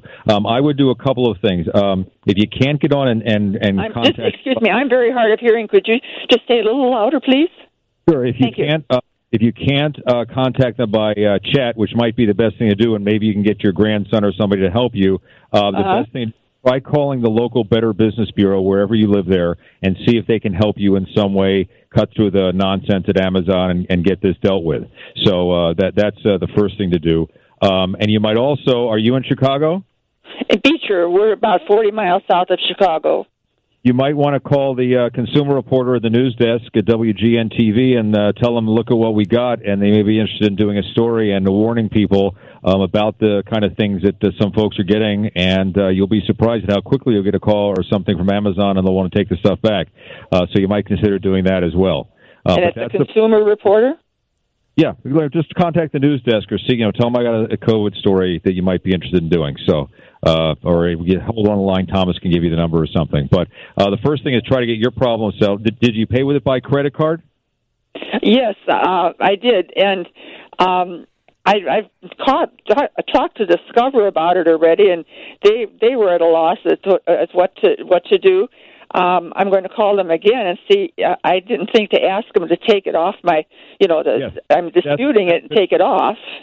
Yes, that's the benefit of using a credit card. It's what's called a chargeback. And you call up and tell them that I ordered this thing from Amazon. They will not help me, and it's defective. It cannot be worn. It's a danger. I want this taken off my credit card bill. They will do that. Uh, it's always good to follow up in writing. And if you go to the back of your statement, it will tell you what to do. Because legally, to protect your rights, you've got to file a complaint in writing. So you can start it on the phone and then tell them I want to follow this up in writing. But uh, you should be able to get that charge taken off of your uh, account, and that's the benefit of using a credit card when you do online purchases. Debit Right. card, you got rights. With a credit card, you got a lot of rights. So, So- try doing that. Hey, Yeah, Myrna? try that, Myrna, and and call the Better Business Bureau. Uh, that's uh, one of the major things to do. Myrna, thanks for the call and good luck. Uh, 312 981 7200 is the phone number. Uh, and here is Lulu on WGN. Go ahead, Lulu. Hey, Nick. Um, Amazon. I had a problem with them shipping me product on a, you know, like a subscription. And it started in April, and they weren't answering the big, large customer service number. And I was really getting irritated. And I, every once in a while, I'd go to Amazon, and I did finally. If you go to Amazon um, site and go to their chat, there's an 800 number there that you get a live person, and they refunded my money, um, and they took care of the problem. Well, that's what the, that's what the they they told Myrna to do is go to chat. That's that's that's what they told her to do. So you can, Oh, okay. I yeah, I didn't hear that part. I Yeah. was probably Number. So if you go to chat and there's a number, then you can call. That would be good. Yeah. That would be good help. there you for go. Yeah. All right, Lulu. Yeah. Thanks. Thanks, Lulu. it works. Okay. Take Thank care. you. By the way, may I remind people, and you know I live in Seattle where Amazon started, um, is that there are actually other companies in the world beside Amazon. Yeah, that's true. They're not, they're not uh, the cheapest for everything, and sometimes they're way not the cheapest. And uh, you know, if you're if you're able to get it from some other company that you know is gonna, you know, they were so backed up in shipping stuff. Maybe you even go to a store and buy something. Um, you know, just keep in mind that that's. I know they're fabulous, and a lot of people love them, but they're not the only online company in America. And just keep that in mind. That's true. Absolutely. It's good advice, Herb. Um, All right, here's Monica on WGN. Hi, Monica. Hi there, how are you all? I need to buy a new laptop and make sure that my desktop doesn't crash. You know how they offer those uh, jump drives for like 20 bucks? They say it'll clean up your uh, computer. Are those worth it, and where should I go to get a laptop? uh, I'm not a tech guy, so I'm not familiar with what you're talking about. Uh, I, I mean, I know there are things you can run on your computer to clean it up and make it uh, run more more uh, uh, more uh, functional and make it run faster. There, there's a bunch of functions that are built in today's computers. Yeah, I've done those. What you should do when you buy uh, a, a laptop, you look around, look for the models you want, read some reviews like CNET is one or PC Magazine or something like that, Consumer Reports, and then um, if you have a choice uh, you can do for price. I buy my computer stuff from Costco, and the reason why I do is because they have they double the warranty. They double the manufacturer's warranty. So usually getting a two year warranty on the device I buy, and that's the re- they have usually have amazingly good prices, uh, and uh, they also uh, double the warranty. So uh, that's that's the time to do it. Um, if you can wait until there's a sale. Uh, I don't know if you need one right away, and they may be doing one of this. You know, they put off the Christmas in July, so some stores may be doing a little bit down the road. Although some of the prices are really good now. But like I got my laptop uh, Black Friday sale, and I got it three hundred dollars off, and it was a smoking computer. Uh, And does it have Microsoft Office on it? uh, my, well, Microsoft Office it doesn't come on anymore. Microsoft is now doing it through the cloud. So you buy a subscription for whatever it is, a hundred dollars a year, and then that means it's always updated and always current. They don't have to send you updates as, as much as they used to in the past. So that's the way Got that's being done now. But yes, I'm a I'm a Microsoft guy, and I use I use Microsoft Office. But that's the big Okay. decision you have to make whether you're PC or Apple based. You know, more people use PC, and more people uh, they're better priced. Uh, a people who buy Apple love Apple, so that's the uh, that's the trade off you have to make. But read a couple of consumer magazines, see where you want to head, and then shop around, look for a good price, and if you can get something at a decent price, you know, Costco runs sales on computers a lot, and again, that two year warranty. And I had a problem, Nick. There's a special line you call, a Costco line, and they put me through to the manufacturer. And like, not, I didn't have to call and get in lines. Like, hi, this is Costco. This guy's got a problem. Will you please take care of him? Yes, sir. You know, it was like, wow, I was really impressed. Oh, okay. And you said CNET was one of those uh, review places? C Okay, N E great. T. Thank you so much. Yep, seen Got it. it. All right. Thanks, Monica. All right. Um, Herb, what about uh, getting home repairs during the COVID 19 outbreak? You wrote a piece about that, too. Yeah, I mean it's an interesting it's an interesting situation. Obviously, your home is your safe space. You don't want people coming into it. But if the toilet is leaking, or the faucet just won't stop, or the hot water heater goes out, or the stove won't work, you got to bring somebody into your house. So we looked into this and called a lot of the companies, uh, you know, top rated appliance repair companies that. Uh, that has have been reported in cities across the country, including, including here in Chicago, by checkbook.org to see what's going on. And it's interesting. Um, a lot of the companies are trying to take it very, very slowly. They do not want to rush back into this because they realize that they're putting both you and their employees at risk, basically. Uh, the ones that are doing this uh, will um, spend much more time with you on the phone, a good company, and they'll ask you a lot more about what is at hand, so they don't have to uh, have the person go back maybe with the, to get the part they need. So it's like you know what is wrong, what's the appliance, what's the model, what are the symptoms, you know, et cetera, et cetera, to get a lot more upfront information, and then hopefully they will explain to you. Some of them even have it on the website, and if they don't, you should ask. Here's our procedure: one carpet repair, uh, a carpet cleaning company. Every piece of equipment is sanitized before we leave the place. The driver will show up with a mask on and gloves on, uh, and shoe shoesy things on, you know, shoe covers on. Yeah. They will stay far away from you as possible. We will we will uh, disinfect the machine when we go. Um, a lot of places are slowing down and giving their people more time for service calls, so they don't rush and needlessly touch things or do things. So they're just building that in, not necessarily charging you more, but just building it in to slow things down just a little bit more. So that's really good. Um, I spoke to my friend Dr. Swartzberg at the UC Berkeley uh, Wellness Letter and the expert uh, that I talked to on these things, and you know he pointed out that. Um, you know, anytime you're the six feet distancing is, is really good when you're outside. If you're inside, you've got to really step it up and keep it a lot further away, especially if you're inside for a long period of time with like a, a worker. So what the companies tell me is some people just like, okay, the furnace is over in there, and I'm going to go upstairs in the bedroom and just call me when you need me, and I left to check on the, the thing, or you know, Yeah. film me or whatever. Um, some people leave completely. They say the door's open or whatever. Just come in, do your thing, and we're not even going to be there. Um, but you, you and if you, if it's a small room, like let's say they're working in the downstairs bathroom, little room, not a lot of air circulating, then really, if you try not to go in that room for a couple hours, just give it time to breathe out, kind of, you know, to air out, kind of thing.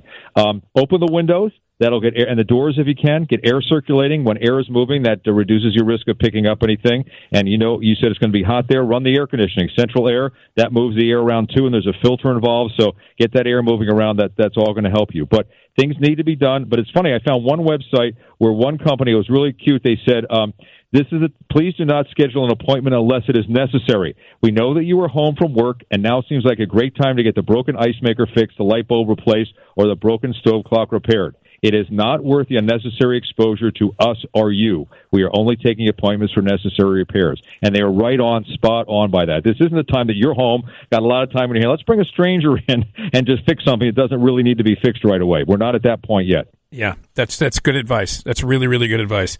Um, and outside stuff, you know, if you're doing lawn repair, lawn care, or if you're doing a new deck or something like that, or painting the house, that's fine. They're outside. But this is when you're thinking about, and if you're going to do remodeling, and some people I know still are, and Dr. Swartzberg said, think about moving out of the house for a week or so, getting a rental, getting a, long-term stay place, and just get out of that house for the couple of weeks or whatever they're doing things. You, especially if there's a lot of people, even with masks on, you do not want to be around those people. You know, if you have to do it, this is not the time to do it, but you have to do it. Now's the time to give yourself some safe space and move out of the house. Yeah. Okay. Sounds good. Uh, and and again, that article you can read the whole thing at uh, consumerman.com. Herb, uh, hold on. You got it. All right, Herb Weisbaum. He's the consumer man. Check out consumerman.com if you have any concerns or questions that are consumer related. He's here to help you out. 312 981 7200. It's Nick Digilio on WGN. All right. Hello, it's Nick Digilio on 720 WGN. Live in the Skyline Studio, 18 stories above beautiful downtown Chicago. Uh, we're going to talk about people whose lives were actually ruined by winning the lottery and uh, and uh, much more. Uh, 312 981 7200 is the phone number. Herb Weisbaum is with us. Uh, oh, and by the way, the news is next from the Northwestern Medicine Newsroom. Uh, so Herb's with us, and he joins us once a month. And uh, we're talking about uh, consumer uh, issues, and he's here to help you out. Hello, Herb.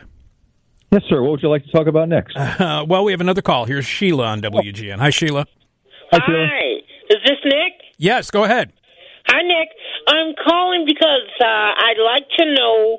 I understand there may be a website where you can find out uh, the amount of bank accounts that have been opened in your name.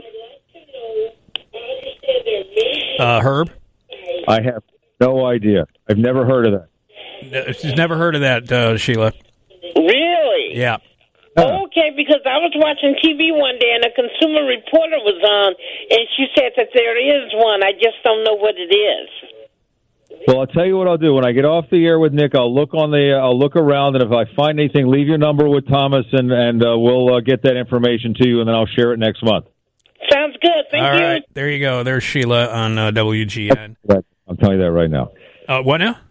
I said I'm billing you extra for that. I'm telling you that right okay, now. Okay, thanks. um, that, so, but, uh, we, before we got another caller coming in, but I, I made I want to make sure we got this in. Uh, this is one of the things that I got uh, that many people who got the COVID relief from a lender are finding a bad mark on their credit files now. Yeah, this is a story I'm actually uh, working on today, and it'll be up tomorrow. So as always, I scoop myself with you. There you go. Um, but basically, what's happening is, you know, they they got one of these programs where it said like, you know, call us. Uh, maybe it's a credit card company, maybe it's an auto loan, maybe it's a mortgage company. We know you're in, in stress call us, work with us. We can give you some kind of accommodation program. Maybe you can make lower payments. Maybe you can skip the payment. Maybe we won't charge you interest. There'll be no penalty and it won't ding you on your credit file. And that, that was great. It was a wonderful thing. Well, now the Consumer Financial Protection Bureau, the government financial watchdog agency, is getting reports from thousands of people who are saying, I did exactly that.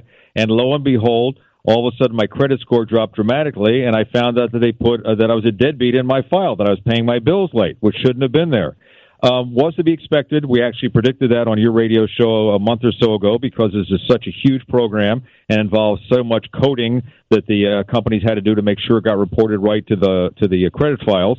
And uh, obviously, it's not happening, and it's you know uh, dramatically uh, affecting people. As you know, lower credit scores can have all kinds of impact. From you can't get a loan, you can't rent an apartment, you can't get a job, etc. Um, and the, and some of the problems are they're saying, and we complained to the uh, credit bureau, and uh, they didn't help us. They, they, we couldn't get the, the thing removed, or the creditor, and it's there, and like we need to get it removed, kind of thing. So that's the story we're looking into. It's a terrible problem if uh, you're in that situation. And uh, while the uh, CARES Act, that's the uh, act that Congress passed to get this whole thing started with giving people relief, it basically says two things. It says if you were current in your account when you got relief and you remain current in your account, you know, and you follow the program that was set up for you. So you were current in your account with that company and you follow the program that was outlined for them, whatever it was, then your account stays in the current status. You're, you're, good. you're green good to go.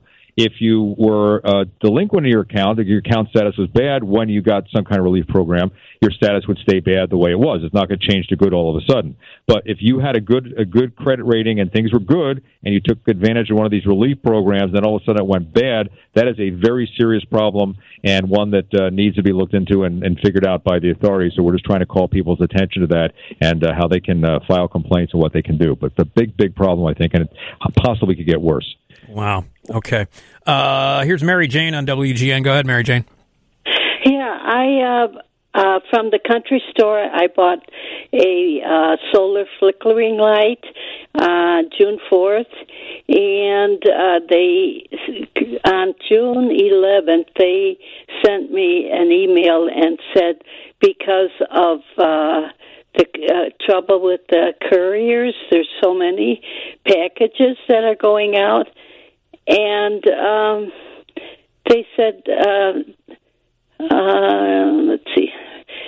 They said that they can't ship it now, and that as soon as they can get a truck, they would send it out. Does that sound right to you? Well, there's been a lot of problems, all kinds of shipping problems for online companies because of COVID. Uh, if that's the situation, you have two decisions to make: either uh, I'll wait for it, I don't need it right away, or B, cancel my order and refund my money right away.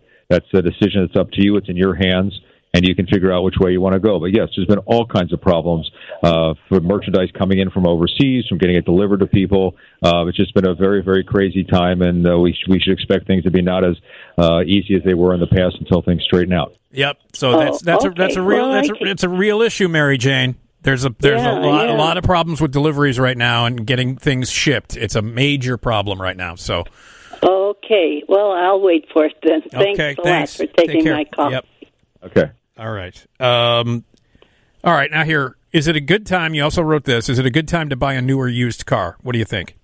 Actually, it is. Uh, from all the experts I spoke to, it's a good time to bo- buy both a new car and buy a used car. Uh, obviously, uh, the dealers were basically all shut down uh, during the initial uh, shutdown phase of all this, and are just starting to open up. So they really want to move some vehicles, and they actually have been uh, doing some business the last month or so. So they're offering, in some cases, discounts. In some cases, they're offering special financing that could save you thousands of dollars up front and maybe thousands of dollars on the course of the loan. So even so, you know, you need to compare the offers very carefully, know what you're getting into. Uh, some of the advertised specials are limited to first responders. I saw when I looked on the internet the other day. But it doesn't hurt to ask. You know, you're willing to offer this to somebody. You're willing to sell the car at this price. Will you sell it to me? All they can tell you is no. Uh, the big push seems to be right now, Nick, with the financing. And this is through the auto manufacturers. They know people are suffering with COVID. They want to get you in the dealership. They want to make the deal. So they're offering some amazing uh, situations right now. In some cases, 0% APR. That's free financing. Uh, in some cases, for up to 72 months. Uh, they're also offering deferred payments in some cases up to 120 days. Uh, so th- both of those are a really big help to people. Um, so that's really good. And then with the used car market, uh, again, they were flooded with used cars. Uh, and they just got to move those things. So the prices have gone down dramatically. They started to come up again as the economy op- started to open last month, but they're still about 2% lower on a year to year basis uh, than they were in May and June. And uh, some categories like vans are off 8%, midsize cars off 7 compact cars off 7 if you really want a deal for uh, for and you're willing to put up with it, go with a rental car company. They have huge inventories of cars and they are priced to move. I think there's something like twenty something thousand on the Hertz website I saw. Really good prices. They were taken advantage. They were taken care of by fleet managers, so you know all the maintenance was done. Many of them come with warranties. Yeah, a lot of people drove them, but if it's a low mileage car and you're getting a really good price, it's got still got the warranty and it was cared for. You know, have it checked out by a mechanic like you always do when you buy used. You might want to go that way. If you're buying new, I got to do a commercial message for the service that we run. It's called Car Bargains uh, through checkbook.org. I bought my last car that way.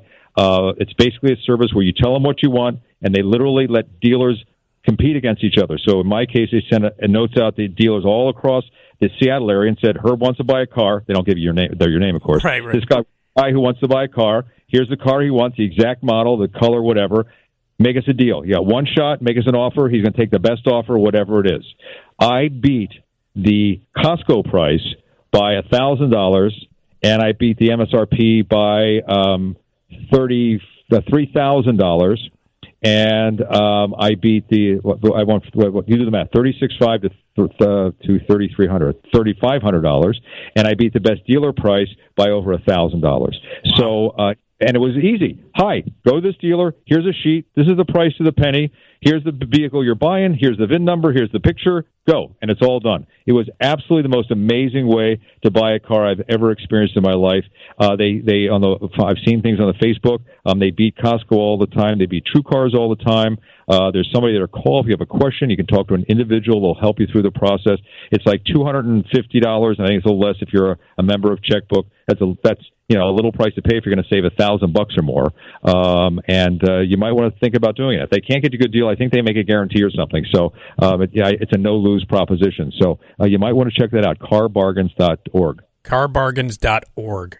All right. Um, what else are you working on? I know that we we talked about the um, the the bad mark on the credits from the COVID relief. Uh, what else? Are what else is uh, in the horizon there, Herb?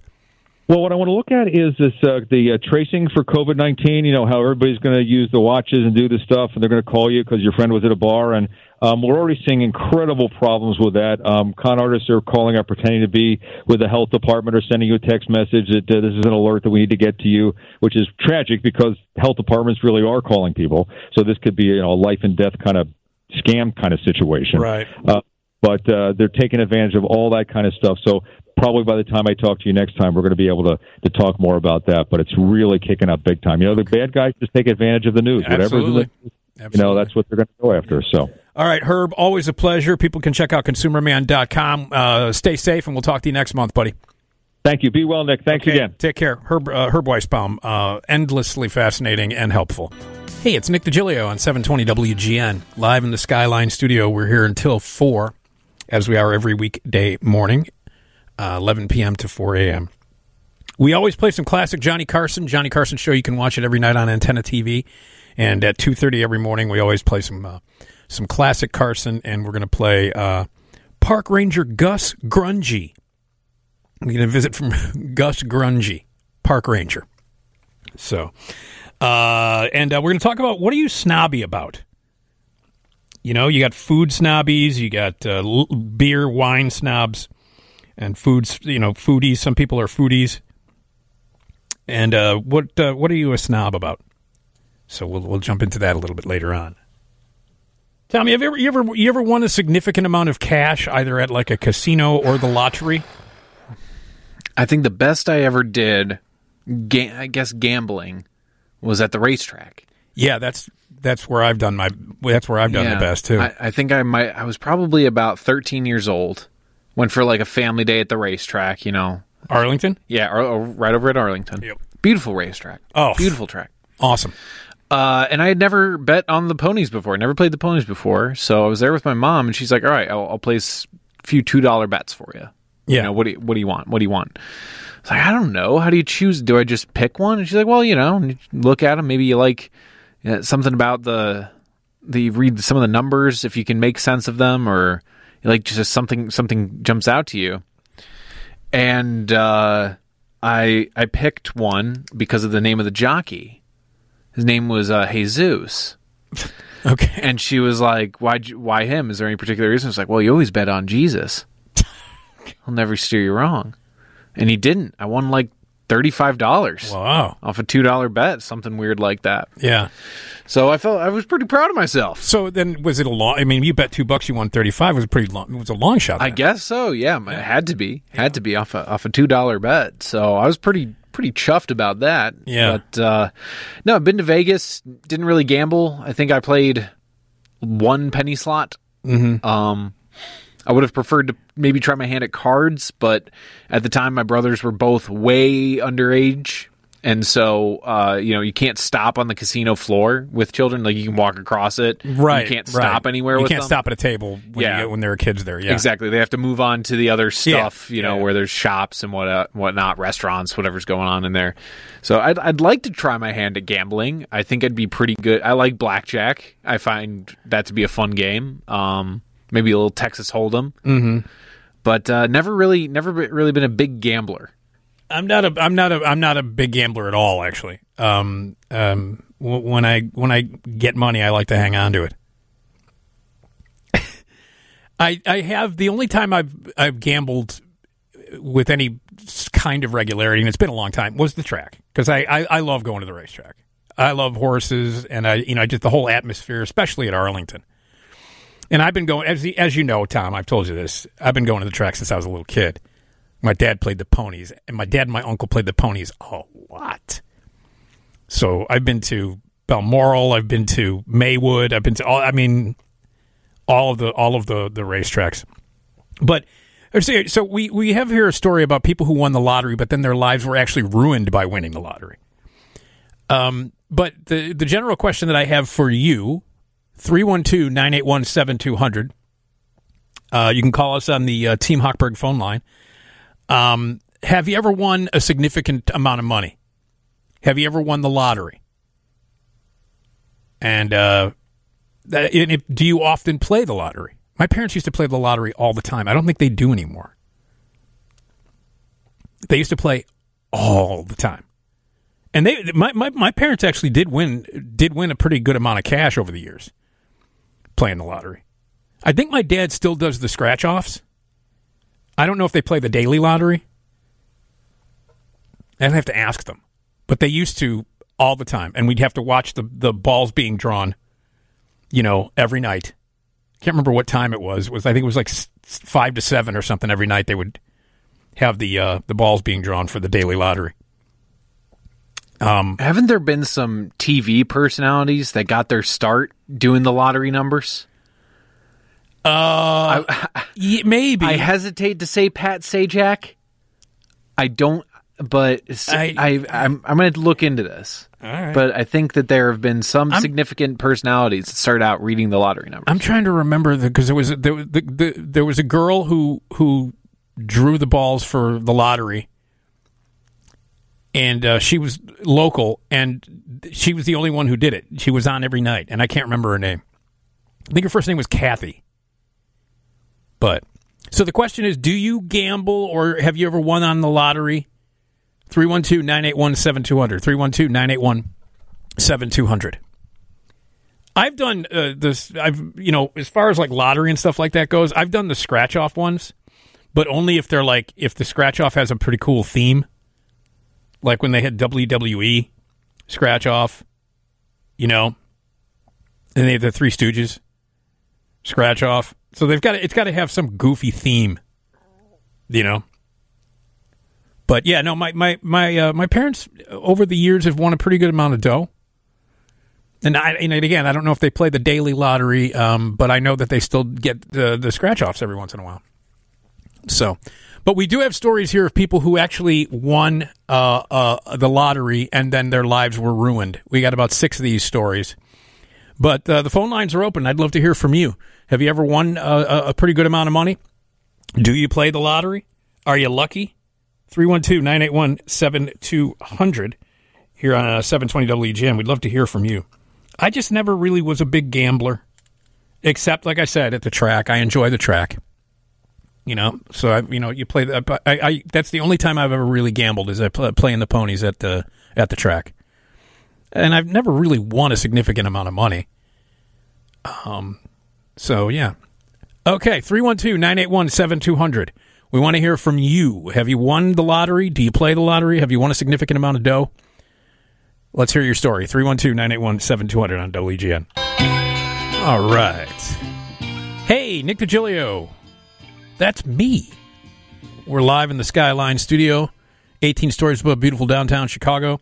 Here till 4. At 4 o'clock, we head over to Bradley Place and our good friends over at uh, Channel 9 and uh, WGN TV for some early morning news. And then the great Bob Sirott starts at 5 for your morning drive.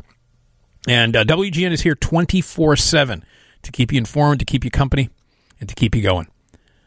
312 981 7200. That's the phone number. We're going to talk about some people whose lives were ruined by actually winning the lottery. But I threw this out there. Have you ever won a, a significant amount of money? You ever play the lottery?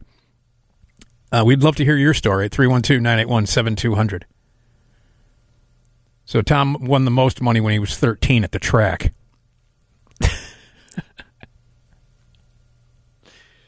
uh, man, Arlington is beautiful. It's just a beautiful place. So, Um, much more beautiful than uh, Maywood. oh, man, Maywood. Here's Michelle on WGN. Hi, Michelle. Hey, Nick. Good morning. Hi. Hi. I've never won squat. I ruined my own life on my own, but um, I need to tell you that the lottery lady was Linda Kohlmeyer. Oh, that's it. Yeah, That's it. Linda a- Kohlmeyer. Thank Yeah, you. good-looking blonde babe, and Yeah. uh, they they sent a limo for her every night. No. Yes, they did. Yeah, that was that was part of her legend. Wow. She pretty much wrote wrote her own ticket. She was she was cool. Yeah, no, I now I totally remember. Thank you so much for giving me your name, Linda Kohlmeyer. I get, I Yeah, yeah, that's a great one. Thanks, Michelle. she's very cool. See you later. Okay, take care. Thank you, Michelle. Yeah, stop doing it. That final one was in October of 2015. What? Uh, her last, her last, do, doing the Her live last lottery. drawing? Yeah, her last live drawing. Holy cow! Yeah. It was, geez, long time. boy, was that recent? Yeah, Wow, actually, uh, yeah, it would have been sorry September, uh, end of September, end of of September. 2015. of 2015. You got to be kidding me because she was doing it in the 70s. She was like doing, she was, you know, doing the lottery thing, the lottery drawings in the 70s. Really? Yes. Wow, wow, wow, wow. Holy cow. Man, that's a long run of just, you know, pulling balls. Oh, Phrasing. that'll be Nick, up on. Oh, hey, by the way, um, we are not on Friday morning. That's correct. Um, we we got that day off because the the Fourth of July is on a Saturday, so we get Friday off. Uh, so we're doing the regular Friday features, uh, the regular Thursday. so The Fourth of July features. the Fourth of July features is what we're doing. So the regular Friday features, you know, like uh, you know, your uh, straight out of context, Nick D show spies, you big dummy, and uh, fly jam. It'll be fly jams Thursday, thick, thick jams Thursday. thick jams Thursday. so, uh, and again, straight out of context is when you listen. Keep listening. Keep listening to the radio station twenty four seven. Whenever anybody says anything that you can pull out of context and it sounds dirty and it makes you giggle. You jot down the day, the time, who said it, and send it to nickdshow at gmail.com. Same thing with Nick D Show Spies. You listen 24 7. Whenever anybody mentions me, we want to know about it. You become a spy. Jot down the day, the time, who said it, and send it to nickdshow at gmail.com. And we've got You Big Dummy. That's where we read real news stories of real dumb people doing real dumb stuff, and then we vote on who's the biggest dummy. And then Fly Jams Friday when you hear funky music. But it'll be Thick Jams Thursday. We got to think of a better name. Well, the alliteration is there. So, uh, so anyway, we are off Friday morning in, in honor of, uh, and it's Dane Neal filling in, right? Dane Neal and Jess Raines is going to produce. Very capable and awesome people who will be filling in on Friday morning. So, anyway, the regular Friday features one morning earlier than usual. Uh, 312 981 7200 is the phone number. We're talking about uh, playing the lottery and winning some dough. You know, my, you know what my parents used to do all the time? and this was like in the you know they used to they used to go to St. Andrews and play bingo, and they would go to a place called Bingo Palace. Where was Bingo Palace located? I want to say it was on Belmont. It was in the city, northwest side. I want to say it was called Bingo Palace, where they had bingo every night. Because normally bingo was on Friday nights. At least at least in uh, at uh, St. Andrews uh, gym on Addison there, it was bingo was Friday night. It was it was uh, Friday night. We used to go out to my we had uh, some friends who lived out in Stickney, and uh, we would drive out to Stickney on Friday nights, and my parents would go. They would go. They would all go uh, to uh, bingo, and then I would just like watch TV. But yeah, Bingo Palace.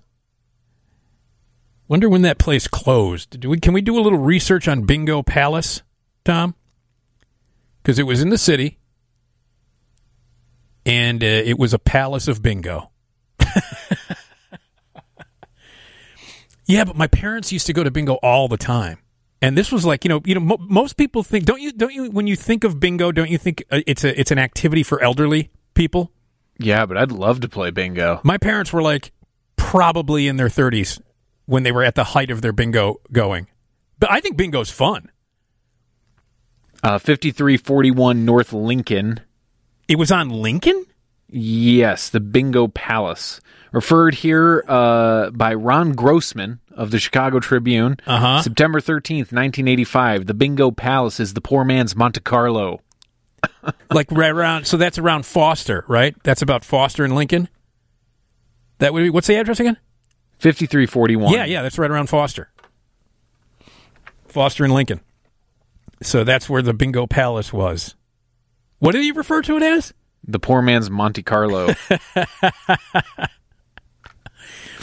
Yeah, they had bingo every night. And it was a palace. Not to be confused with Bingo City. Where was Bingo City? Let's see here.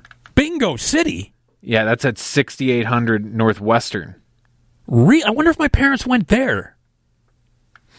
I, I could see them getting confused on the way. Wait, are we going to the palace or the city this week? Yeah. And they're both north side. So, all right.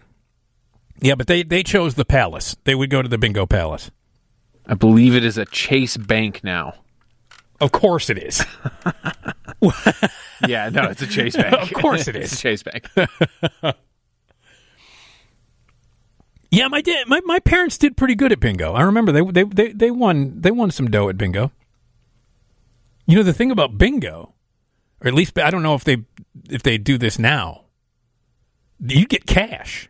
well, you pay for the card, right? Yeah, not just one card. Right, you pay for multiple cards. Yes. You pay for multiple cards. Yeah, and people would tape them to the table. You tape them. Yes, Why you, tape them? you would tape them to the table and have them all in front of you. You'd have multiple cards, so like 20, 25 cards, and they were paper. You would tape them to the table, and then uh, you would have your bingo chips and your daubers. Oh yeah, those things that The stamp markers. Yeah, yeah. You would use that for the For what the they call them a dauber. a dauber. D a u b e r. Yeah. See, d- d- say spell it again. D a u b e r. A Dauber. daub. A dauber. Yeah. Be careful. Don't ever say dauber uh, when you're in Scotland. Just Wha- trust me. Why Just is don't that? say it. Not good. Okay. It's uh. Do they have bingo in, in in Scotland? Uh, I assume so. So they don't call it a dauber then? I, they call something else a dauber. I'll tell you. Okay. But uh, So what you would do is you would tape your you would tape your your bingo cards down to the table. Everybody would tape them down. They would have they, everybody would they would- have their bowl of chips of their of their or, or their their their bowl of uh, uh uh the things that you put on the yeah chips I guess that you would put on the bingo card. Oh, I figured they had a bowl of Tostitos or something. Nope. So you'd have they'd have that a bowl. You'd have at least two daubers, your scotch tape, and then whatever little trinkets bring you luck. Did your parents have a have a lucky totem? I can't remember what they. Yes, they did. Yes, they did. Christopher Nolan.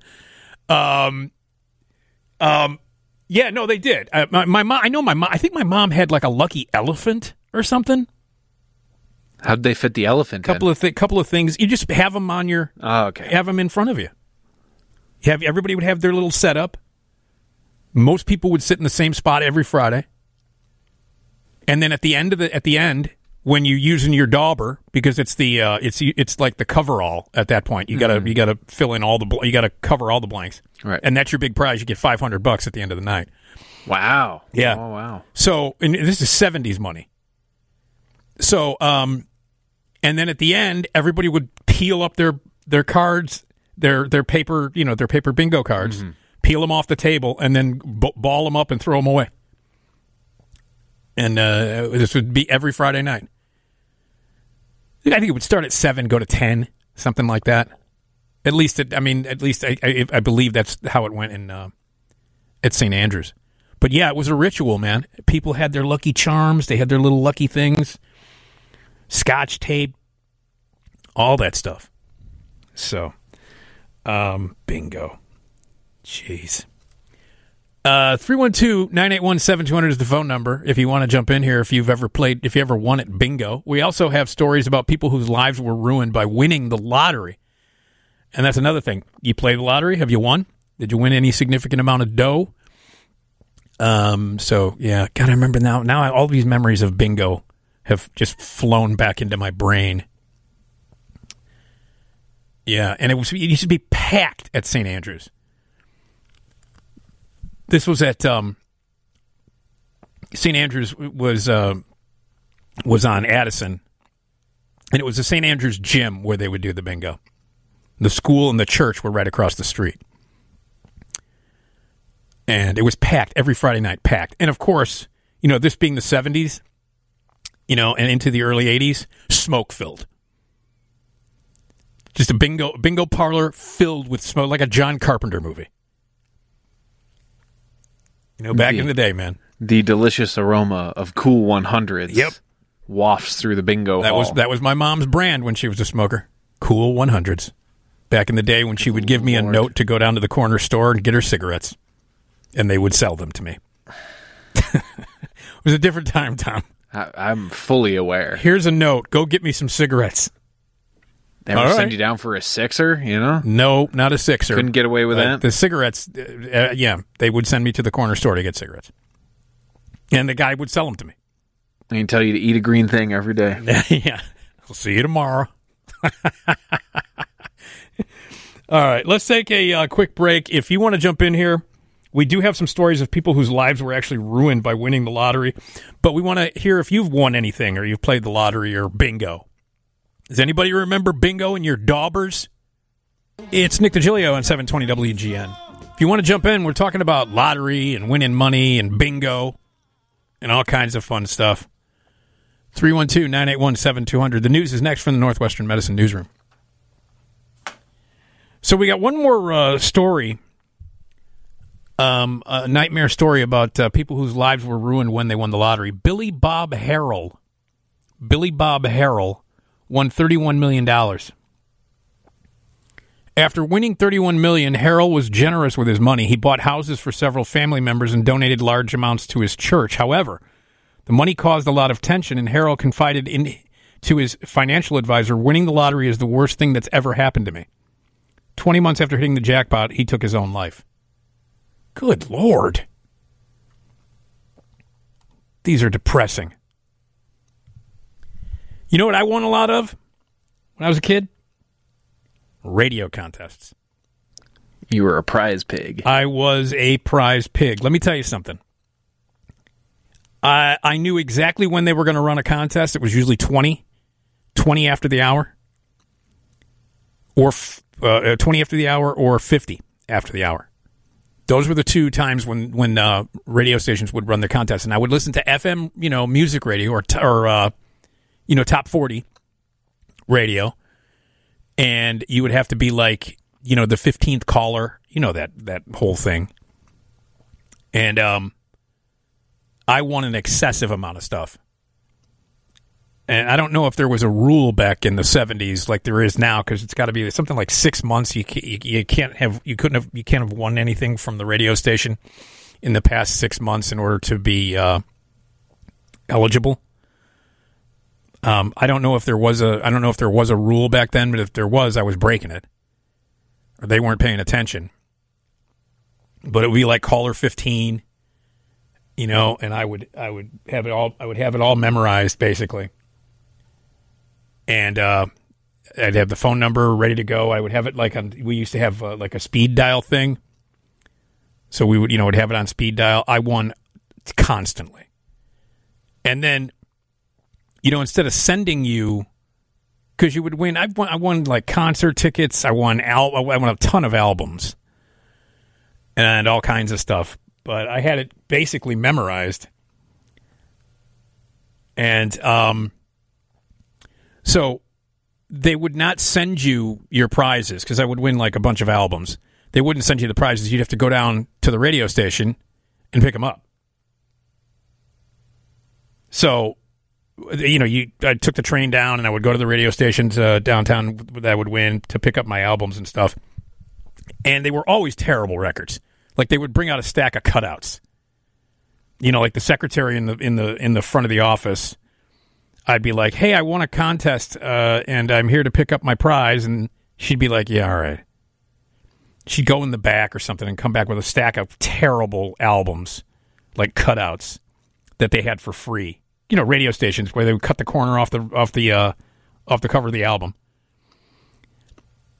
You know, and that's what they were giving away. So they they didn't even buy anything. They were just giving away crappy albums that they got sent to them. And so Uh, but I won all the time. I won all the time. And then there was an, there was another thing that I did all the time. Uh, was I would call Captain Whammo. You know Captain Whammo. Yeah, Captain Whammo and the Whammo Lion. I would call the Whammo Lion. Captain Whammo used to get two syllables out of the word line. Captain Whammo and the Whammo Lion. And I love Captain Whammo. I listen to him every night. He was on, I think he was on 7 to 10. And, and, and I listened to him every night. And he had like a joke line. He was like, call up Captain Whammo and tell a joke. Yeah. So I'd call up and tell, you know, jokes. And then I'd win. I'd win prizes from Captain Whammo. I loved Captain Whammo. Jim Channel was is his name. You know, I got to tell you, years ago when I first, you know, when I first started working, like on the overnights and stuff on the on the weekends, I told the Captain Whammo, you know, I told some Captain Whammo stories. My old partner Gary Lee Wright and I talked about Captain Whammo pretty extensively one night, and then the Captain Whammo imitation that I started doing became kind of popular among, you know, the listeners. So, uh, one one night I come in I come into work and there there's a message on my voicemail and it's from Captain Whammo. Hey, this is Captain Whammo, Jim Shadell. I hear you've been talking about me. And um, his mom listened to the show and then called him up and said, Hey, there's this guy late night on WGN in Chicago who uh, apparently listened to you every night, loves you, and has been talking about you and doing an imitation of you. So, uh, that was lightning? Is that lightning? No, that is fireworks. That's fireworks? Yeah, someone is literally down right now, right now, right outside the building. I could see it. Is down there lighting off fireworks as we speak. At 2 o'clock in the morning. Uh, yeah. They no, I saw the me and engineer Dan Long. I went to go get a glass of water, and uh, all of a sudden, just hear. I mean, what, what, the hell, what the hell is wrong with people? I don't know. I I don't. So they're know. down by the river blowing off right fireworks. now. Yeah, right now. Literally at the foot of this building. At the foot of this building, firing out, lighting out fireworks. Two o'clock in the morning. People are idiots. I thought that was lightning, and I, you know, and w- th- w- is there rain in the forecast? I think there might be some rain in the forecast. There forecast. might be some rain in the forecast. Wow. All right. Okay. I hope no one uh, wanted to sleep in uh, the, the- vicinity. Yeah. Well, you know the hotel. The hotel's right across the river, but nobody's in. it. Yeah. nobody's in it. So, I mean, to be fair, of all places to be doing it, you could do a lot worse. But there's uh, there's still some people ridiculous. around. Ridiculous. It's two o'clock in the morning. Wh- who wants to go out on a Tuesday morning at two o'clock and stand by the Chicago River and blow off fireworks? How is that a thing? Hey, when you got nothing else better to do, I guess. Go home. You shouldn't be out anyway. Uh, this fireworks thing is is is has been crazy this year. You know, we talked we talked about it. Everybody and, and the phone calls to the police and the and the complaints up seven hundred percent from last year at this time. God, Saturday's going to be nuts, Tom. Saturday's going to be insane. I am, I am. Well, we're all on lockdown, but I am locking lockdown on lockdown with a lockdown. Super double secret lockdown. Yeah, that's right. On Saturday. So anyway, well, so anyway, I won a lot of I won a lot of prizes from Captain Whammo, and then Captain Whammo came on my show. I got to interview him, and uh, and I was a little nervous because this was a guy that I listened to every night when I was growing up. And then he he he said, "I want you to do your imitation of me," and I was like, "Oh oh." So I was like, "Yeah, this is Captain Whammo and the Whammo Lion," and he's like, "Hey man, that's good." But yeah, that's the only the only thing that I ever won on a regular basis was I don't know I, I was very very hip to how to win radio contests, like when they were going to happen. I had it timed out like four different radio stations when they were going to do their contest, and I'd try I'd call in on all of them. So I won I won a lot of crap from radio stations by by, by being caller ten or caller fifteen or whatever it is and knowing exactly when the contest was going to happen. And uh, luckily, we didn't have a rotary phone. We had the push button phone, so you could dial fast. And I was a fast dialer, man. I didn't play around. I was it was serious business for me. Wasn't there a movie where somebody did that where it was just like it was all they just called radio stations all the time in one? I think that was part of a movie. I think. All right. Well, there you go. yeah. All right. Hey, uh, what are you snobby about? Some people are foodies, other are wine or beer or liquor snobs. What's the thing that you're really picky about and uh, maybe you didn't used to be? And uh, we've got some things that every snob says. So, what are you snobby about? Everybody's got something. Everybody's got something that they're snobby about. And so uh, we'll talk about that here on 720 WGN. The phone lines are open. 312 981 7200. 312 981 7200. And we want to hear from you and hear your story. What are you snobby about? All right. Uh, the news is coming up. Hey! Nick DiGilio here. Is this baby come back? Yes, it is. Who is this again? Player, Player, that's right. not Whitesnake. No, that's not the White Snake song. Oh, I know. Survivor is the White Snake song. No, No? no. Who is it? Starship. Oh, Starship. Starship. That's the one that sounds like White Snake. Player. Yeah, man. Player. I bet Captain Whammo played player when he was on. Nick DiGilio on 720 WGN. Hey, coming up at 2.30, we always play back some really classic Johnny Carson bits. The Johnny Carson Show is on Antenna TV every night. And we're going to get a visit from Park Ranger Gus Grungy.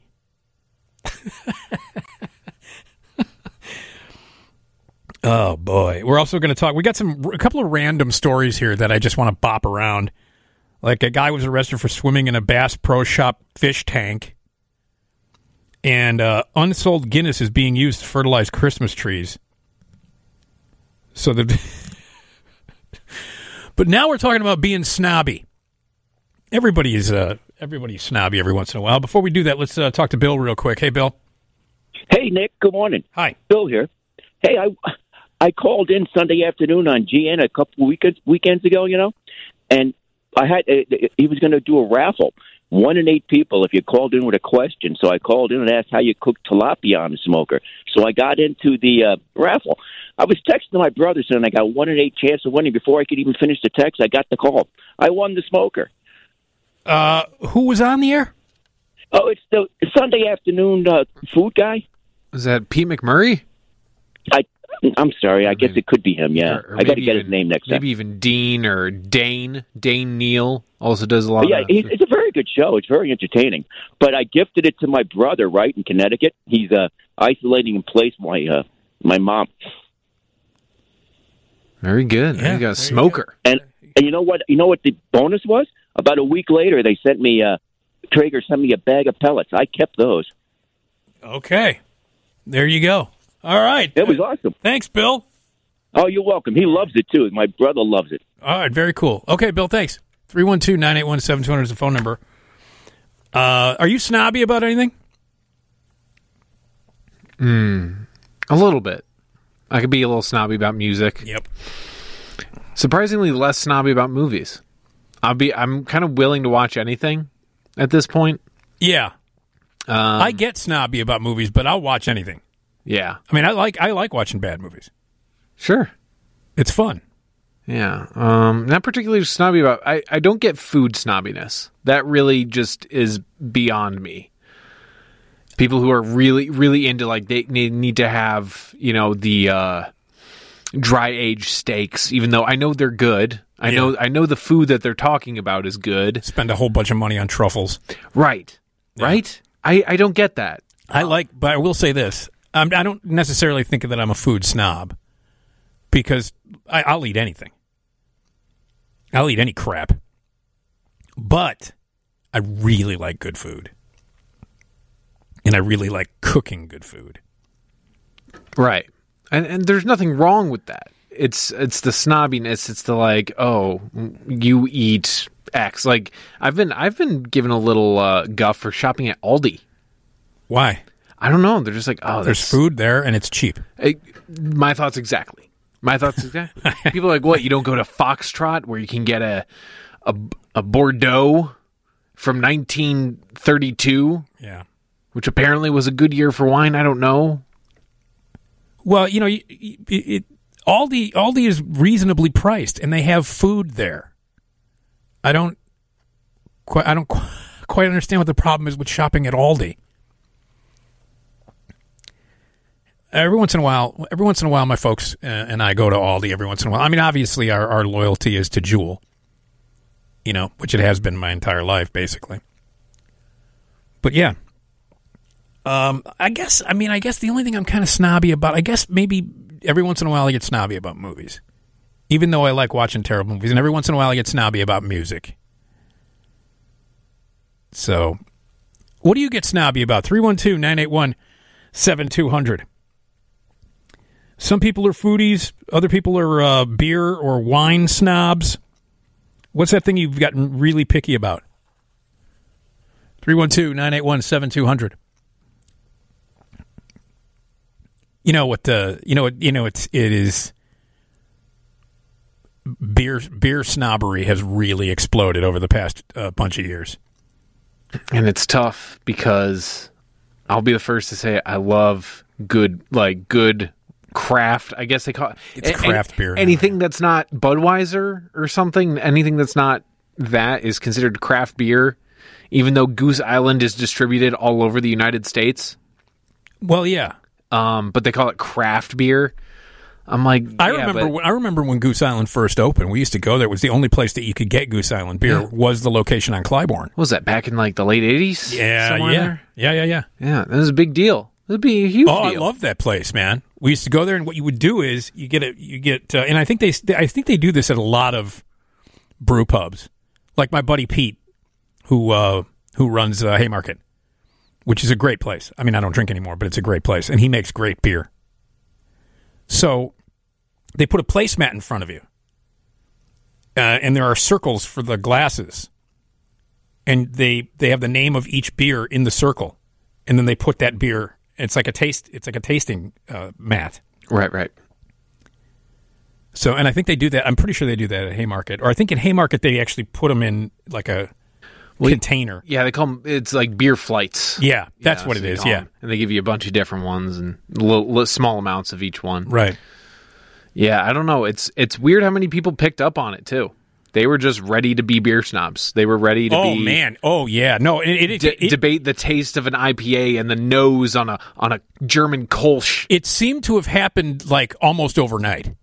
Like suddenly everybody was a beer snob and a beer expert.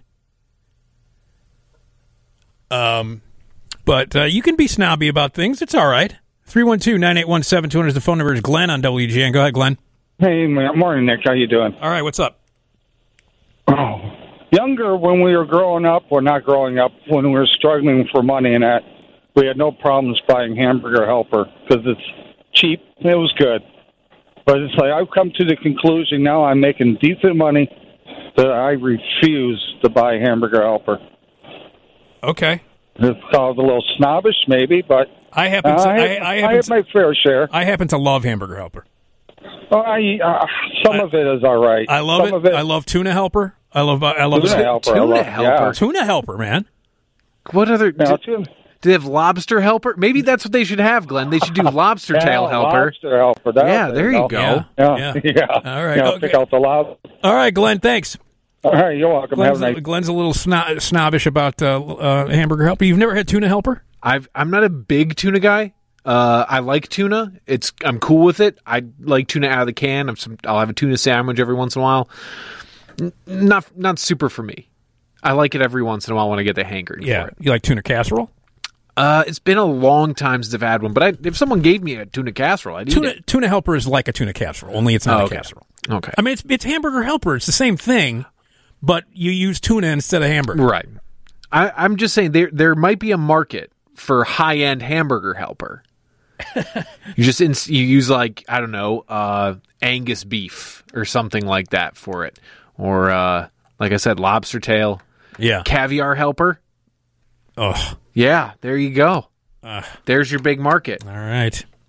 Uh, what are you snobby about? Okay, you like Hamburger Helper, or are you snobby about it? 312-981-7200. Hello, Nick Digilio here on 720 WGN. Live in the Skyline Studio, 18 stories above beautiful downtown Chicago. We're here till 4 as we are every weeknight into the morning, 11 p.m. to 4 a.m. Uh, we're going to be talking about some um, a guy that was arrested for swimming in a Bass Pro Shop fish tank. Uh, unsold Guinness is being used to fertilize Christmas trees, which is just weird. Uh, and we're going to hear uh, some classic Johnny Carson in just a few minutes. We always play back at two thirty every weekday morning. We play back some classic Johnny Carson. The Johnny Carson show you can watch on Antenna TV every night, and we're going to play uh, back a visit from Park Ranger Gus Grungy. Do we know what year that's from, Tom? What era? Uh, what year the old Gus Grungy? Uh, I don't have a year, but let me give you the other guess. Okay, Carl Reiner, George Miller, Teresa Ganzel. okay, that would be in the eighties. That would be my guess. George Miller was a. It's not. That's not the the George Miller. No, no, not that. Not Mad Max George Miller. George Miller was a stand up comedian Really weird guy. and a very fun. He was very fun. Very funny, but a little offbeat. I remember um, when um, they they listed on uh, on on you know your TV menu who the guests were on the rerun of Johnny Carson. It said George Miller. Um, one of my friends texted me and said, "Hey man," it wasn't Johnny Carson. It was Letterman. Hey, or was it Letterman? Yeah, could, whatever it was. It was a talk show. And uh, this, you know, my friend texted me. He's like, "Hey, George Miller's going to be on." Uh, you know, and I'm like, it's not the, it's not the same George Miller. It's not Mad Max George Miller. Couldn't see George Miller doing the late night talk show circuit. So, hey, are you a snob or a slob? No, that was that was it. Wasn't that the that was the catchphrase for Yeah. Caddyshack, right? Well, yeah, snobs versus slobs. Snobs versus slobs. It's like a whole subgenre of Yeah. '80s movie. Yep. So uh, we're talking about being uh, a little bit snobby about things. Um. So let's see. Here is Terry on WGN. Go ahead, Terry.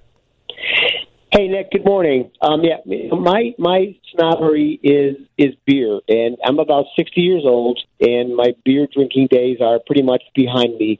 But about ten years or so ago, a friend of mine introduced me to Belgian beers, and particularly Belgian beers from from Hopleaf up in Andersonville. Sure. I know you're familiar with Andersonville. I, Hopleaf. Has great beer. I mean, I'm not a drinking man anymore, but I drank at Hopleaf a lot.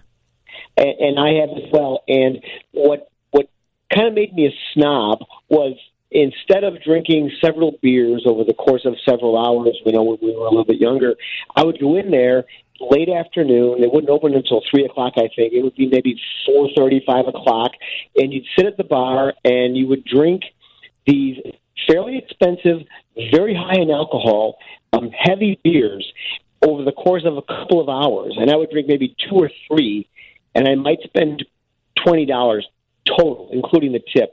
And you would talk to other people at the bar about the different, you know, qualities and properties and where the beers came from and the monks and all that stuff. And over the course of time, I guess I became bit of a beer snob in that I really don't drink any other beer because the experience of drinking a Belgian beer is is so uh, it gets you immersed in so many things beyond just you know the hops and the barley and the malt that I've I've tended to kind of become uh, a, a snob about Belgian beers versus anything else.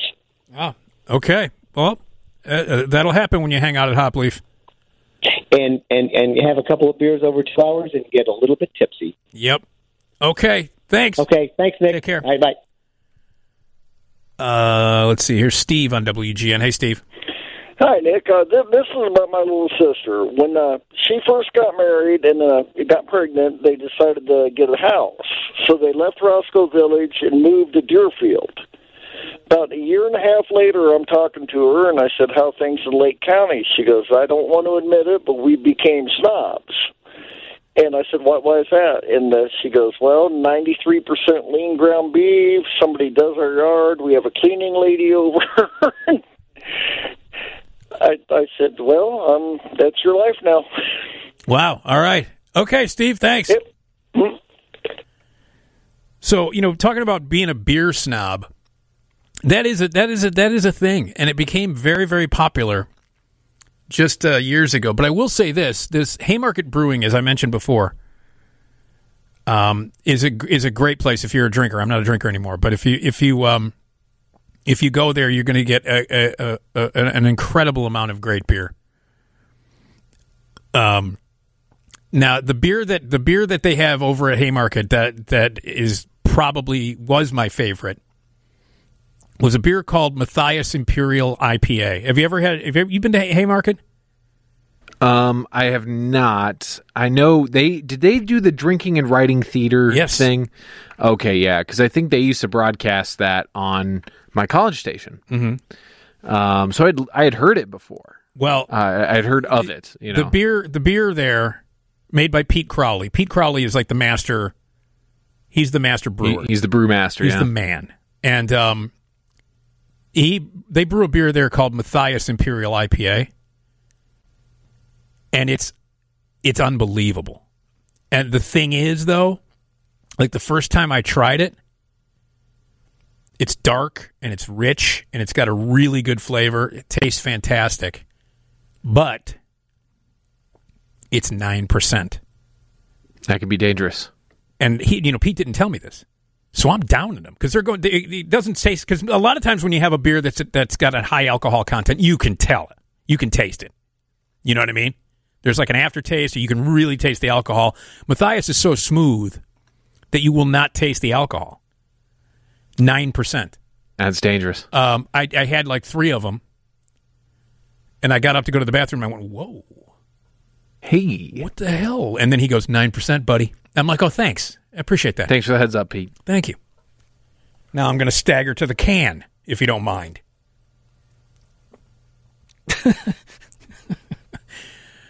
no, but I, it's the the beer snobbery is that's a that's a very pop. I got to say that's a really popular one. You know what I mean? Yeah, and and I don't mean it to say.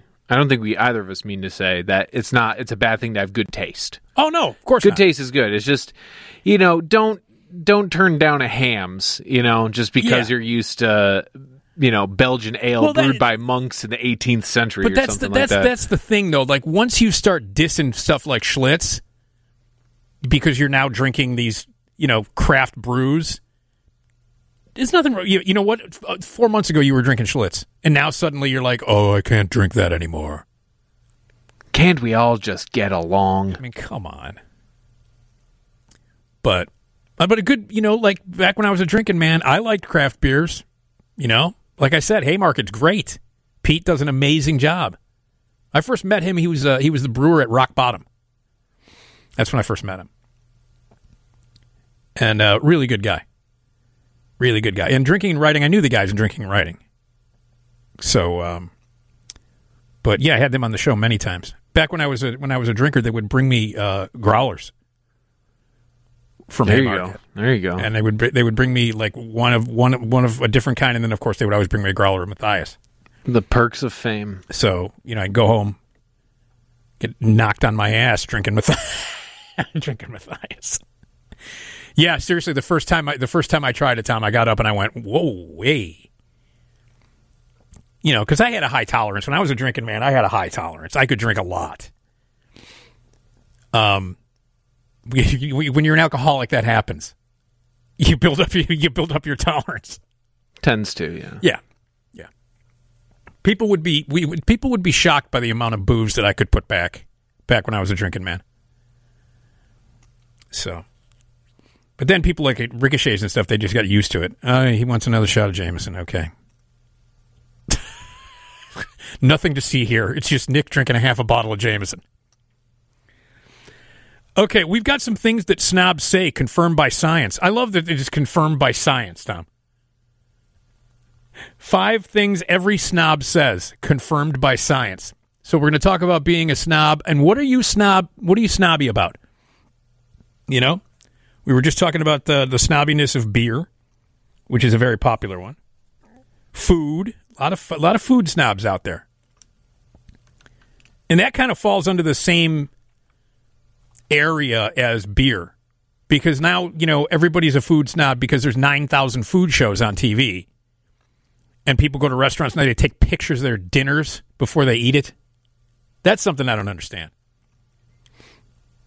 And I've noticed that people being, you know, have you noticed this, Tom, on your on your on your news feeds and stuff on the internets?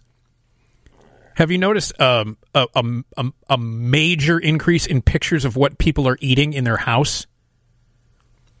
Uh, a little bit, like what they're cooking and what they're eating. I mean, it, that's a, that's a popular thing anyway for people to post. But since the pandemic, Well, now you want to see what It's like- you can come up with. yeah, I don't care. I don't want to know what you're eating. I don't care what you're eating.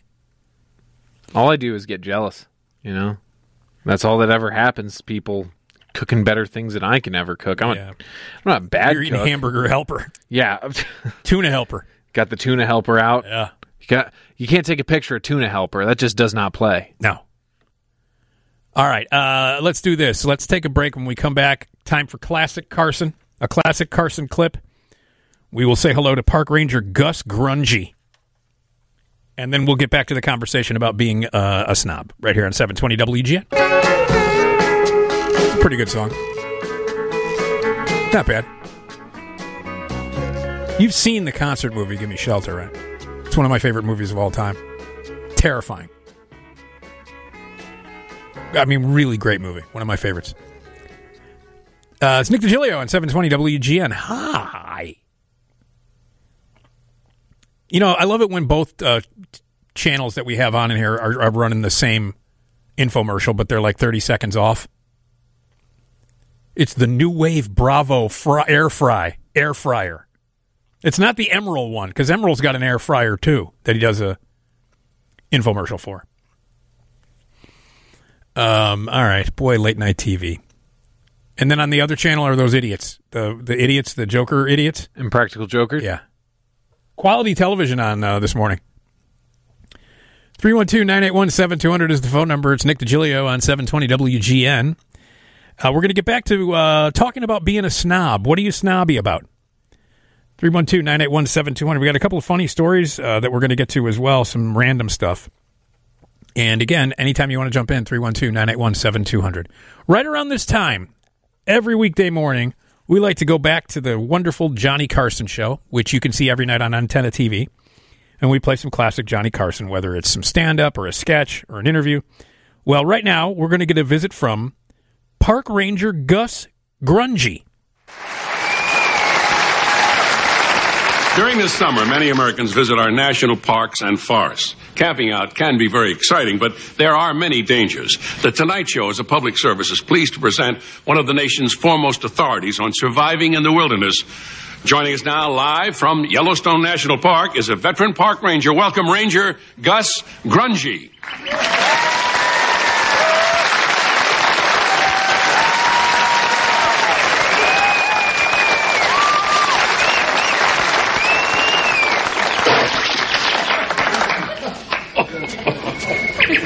Ought to take care of that. Oh, you just threw some water on a campfire? No, on a couple lying beside the campfire. Get out of the park and take those batteries with you. Uncle been here every weekend. Don't make it nice for decent folk. Oh, I say, It's a decent park for decent folk to spend a summer vacation. I suppose the leading cause of forest fires is the carelessness of humans. Why do you suppose that? I don't know. I just imagined that from my. Well, you suppose wrong. Really? A lot of people do. Actually, it's the carelessness of rabbits. Rabbits? Yes, they're the main reason of forest fires. How can that be? Well, you know what rabbits do a lot, don't you? Yeah? Well, after every time they do it, they smoke a cigarette and they throw it in the woods.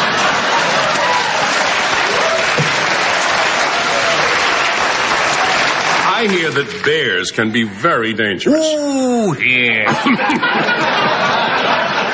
yeah, indeed, they sure can. No, they, bears can be real dangerous, yeah. How, how can you avoid being attacked by a bear? Glad you asked that. One of the reasons to avoid being attacked by a bear, never wear these. What are they? Those are meat eyeglasses. Bears will sniff those out right away. Meat eyeglasses. What? No, just it's like very unusual. Yes. it is. Anything else? Yes, I think so. Would you uh, would you take a minute to show it to us? Oh, yeah. Yeah. It is the most dangerous thing, most dangerous thing you can wear in the woods Yes. are these honey-covered shorts. Bears love honey. Yeah. Yeah. Speaking of Bears danger, bite your butt. You wear speaking of, da- speaking of danger, a lot of people are afraid of snakes. I beg your pardon? A lot of people are afraid of snakes. Well, there's no need to be. No? No, you just think of snakes as long, bald kitty cats without feet. Yeah. The way people perceive snakes is the main thing. Bald kitty cats. What do you recommend for bugs? A bug spray? No, no. I'd recommend a, a bug roll-on. Hard part, hard part is getting to hold their little arms up while you put it on.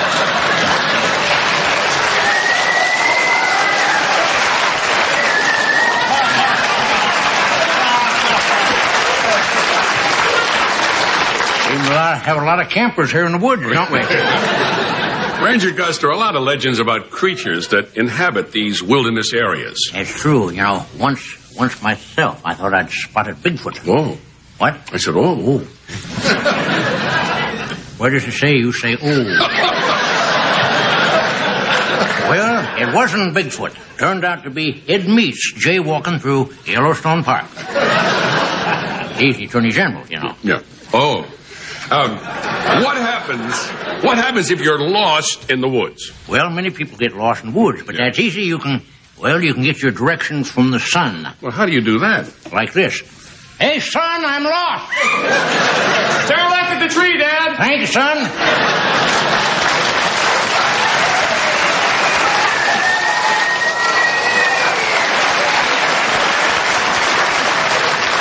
How do you feel about endangered species? Well, I think we're two of them ourselves, right here. well, I'm doing what I can for the bald eagle. Well, what are you doing? Well, I got one of them Yul Brynner's part in The King and I.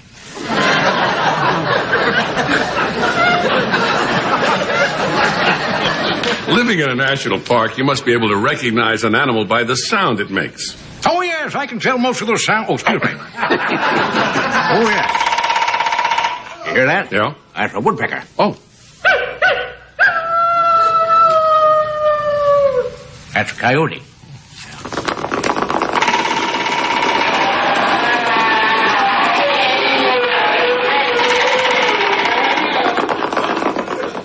What was that? I don't know what the hell that was. that was supposed to be a woodpecker running under a coyote's leg, but what that was, I don't. That, that boggles me. Now, Boy, it must be lonely for you out here in the woods by yourself. right now is the loneliest I've ever felt. Even even with you and me here together, this is I'm talking I'm talking world class loneliness right now. Well, I'm used to being lonely. Oh. Last year I had a season ticket behind Bob Uecker at the ballpark. That's about as lonely as you can Yeah. get. Are you married? Well, I was. The,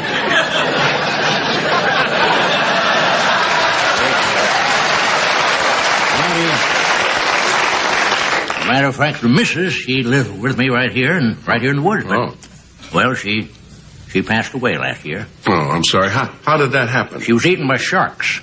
Eaten by sharks in the middle of the woods? How was that possible? Listen to this one. What was that again? How was that possible, eaten by sharks in the middle of the woods? Well, it almost wasn't possible. I had a hell of a time dragging that sucker from the ocean on my Honda.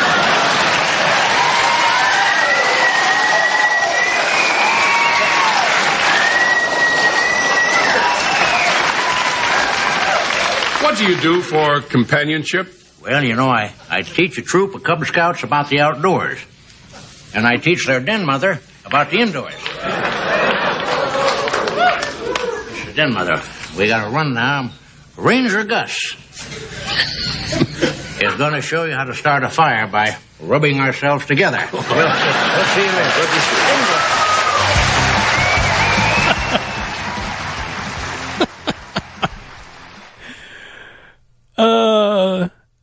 I don't know if I've ever seen him do that character.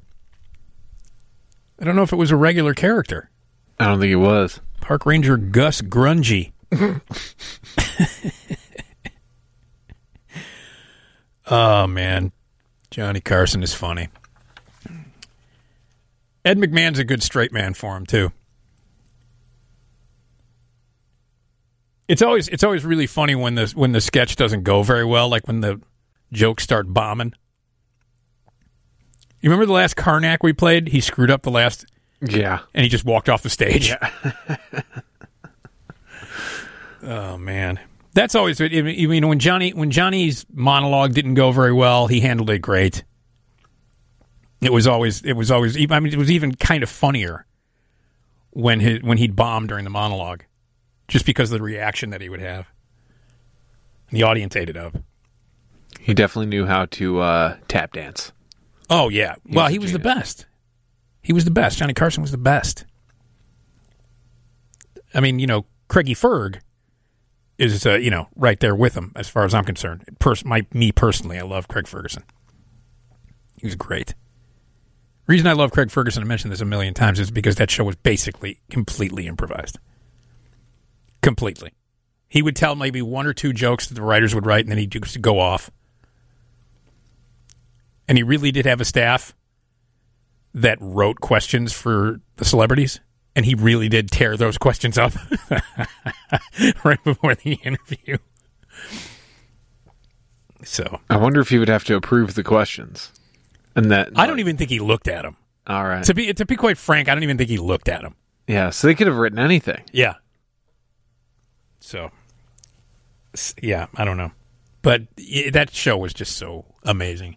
Him and Josh Robert Thompson, and my future ex-wife, the lovely Dana DeLorenzo, was on there for a little while. Great, she's got great stories about working on that show.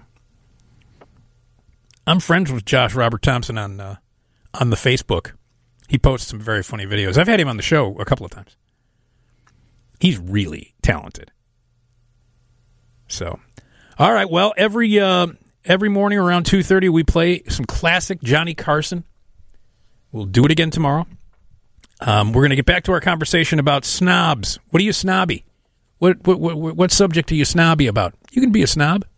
312-981-7200. 312-981-7200. Hey, Nick Digilio here on 720 WGN. We're live in the Skyline studio. We're here till 4 o'clock. At 4 o'clock, we head over to Bradley Place, the TV side of WGN, and get some uh, early morning news from them. And then it's the great Bob Sirott at 5 o'clock for your drive, for your morning drive. We're going to talk about uh, a man arrested for swimming in a Bass Pro Shop fish tank and how unsold Guinness is being uh, used to fertilize Christmas trees and other weird things. And the news is next from the Northwestern Medicine Newsroom here on 720 WGN. Okay, we're talking about being a snob. And uh, we were talking about beer snobs and food snobs. And sometimes um, I'm a movie snob. Sometimes I'm a music snob. Same thing with uh, with Tom. So that's what we're talking about. If you want to jump in, we've got some things that every snob says confirmed by science. Uh, let's go to the phones. Here's Elizabeth on WGN. Go ahead, Elizabeth. Yes, I'm snobby about where I live. I live in Riverside, Illinois. It's known as the Village in the Forest. It's designed by Frederick Law Olmsted, who designed Central Park in New York City. It's a lovely, beautiful place along the Des Plaines River. Oh, okay, Elizabeth. Thank you. Okay, bye. Bye. Snobby about where she lives. Sounds beautiful. I don't think I've ever been there. Been to the Des Plaines River, but I don't know if I've been to that actual section. All right, here's uh, Glenn on WGN. Go ahead, Glenn. Hey Nick, I'm a snob about hot dogs. Anything other than ballpark with Vienna beef or Oscar Mayer or Hebrew National, I won't eat. You you won't eat anything besides those. Right. And also, unlike the other Glenn who called, I love Hamburger Helper. All right, we got some uh, we get some uh, love for Hamburger Helper this morning. Okay, Glenn, thanks. All right, take care, Nick. Okay, man. Glenn, uh, you know, rattled off those uh, brands of hot dogs. That's what we were talking about the other day, the other morning. And it was uh, it was what, what came in first? Is it Hebrew National? No, it was uh, Boar's Head. Oh, right, Boar's Head. I've never tried their I've never tried their uh, hot dogs. So I have had their cold cuts. Quite good. I think that's something that people uh, could stand to be more snobby about. Maybe what getting your cold cuts.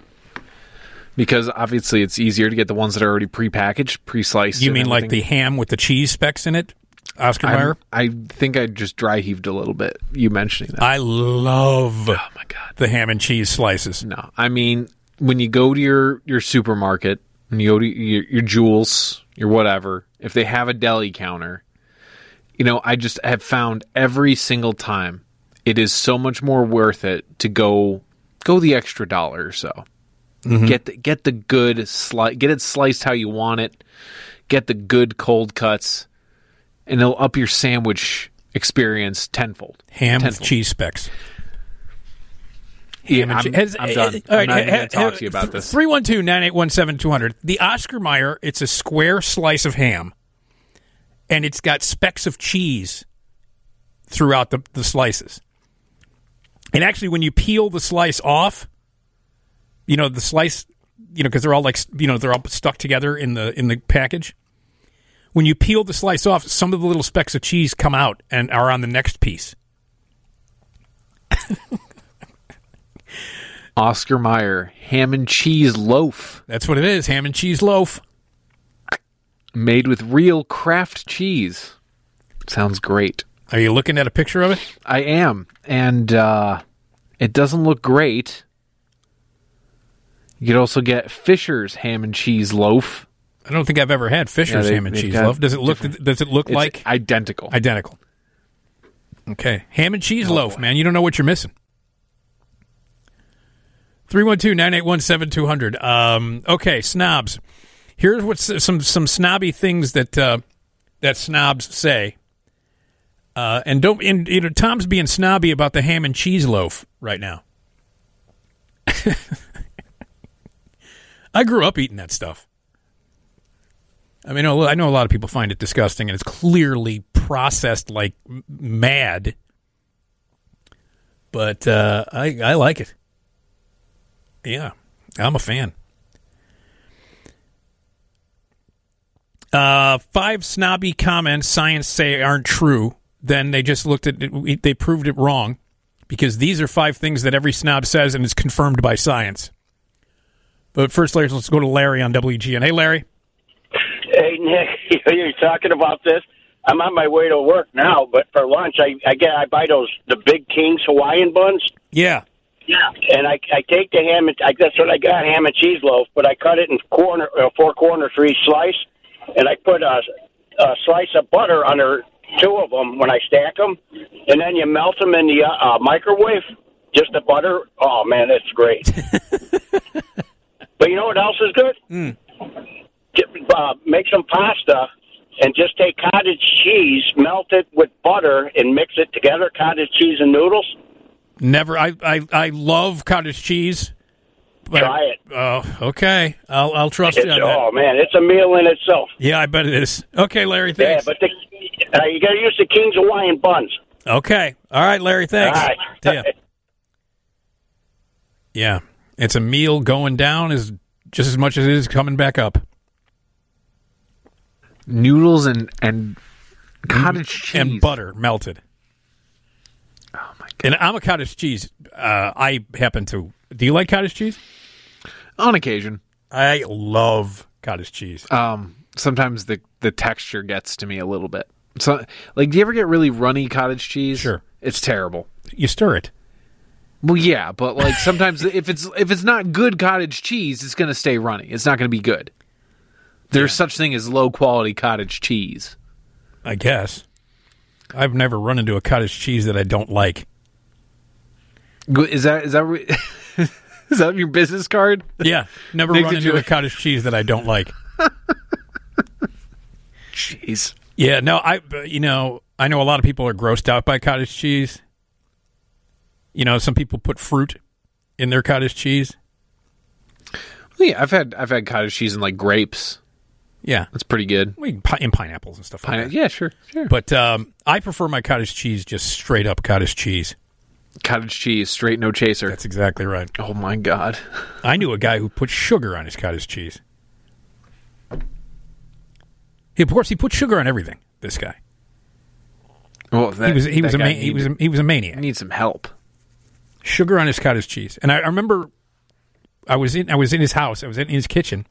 He pulls out the container of cottage cheese and he pours, starts pouring sugar in there, and I'm like, "What the hell are you doing?" He's like, "Uh, I love I love sugar with my cottage cheese." He was a hyper dude. Yeah, you make it sound like it. Because yeah, he put sugar on everything. He's a maniac. But uh, yeah, I would never put sugar on cottage cheese.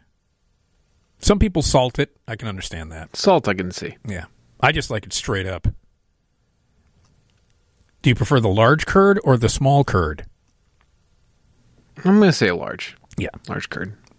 I mean, I'll eat them both Because you've never run into a cottage cheese that I didn't like. I kind of want to see if I could push that theory. I want to see if I could find a cottage cheese that you don't like. It's going to be tough. You know, when we get when we get past all this pandemic stuff, we should do a taste test of cottage cheese. We'll get Marnie in. Get Marnie in here, and we'll do a taste test of cottage cheese. Hey, Marnie, how do you feel about cottage Well, cheese? Well, that's the thing. We she, we have to find out if she likes it because not a lot of you know not everybody likes cottage cheese. Well, what could be more fun than not, not just taste testing a bunch of cottage cheese, but forcing someone who doesn't like cottage cheese to sample several cottage cheeses? Yeah. Um, I've always liked it. I've I- ever since I was a little kid. And I, I remember, you know, my friends thinking it was gross, and they're like, "Why would you eat that?" Because it's good. No accounting for taste. Because it tastes good. What is it? What is it? Pulp Fiction? Because bacon tastes good when they're in the diner.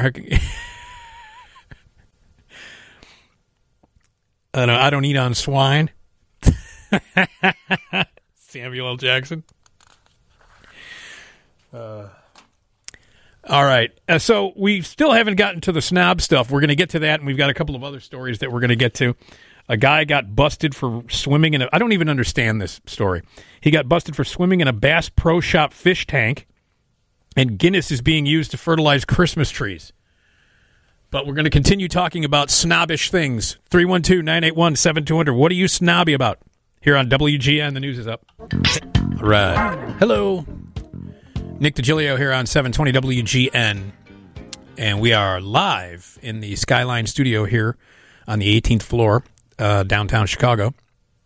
And uh, coming up at 4 o'clock, we head over to Bradley Place, the TV side of WGN, and get some early morning news from them. And then the great Bob Sirott at 5 o'clock with your morning drive. 312 981 7200 is the phone number. Uh, and you can call the Team Hochberg phone line. And uh, we're, ta- we're talking about what snobs say. What are you snobby about? Tom, do you do you know anybody who are who are really big snobs? Anybody in your family?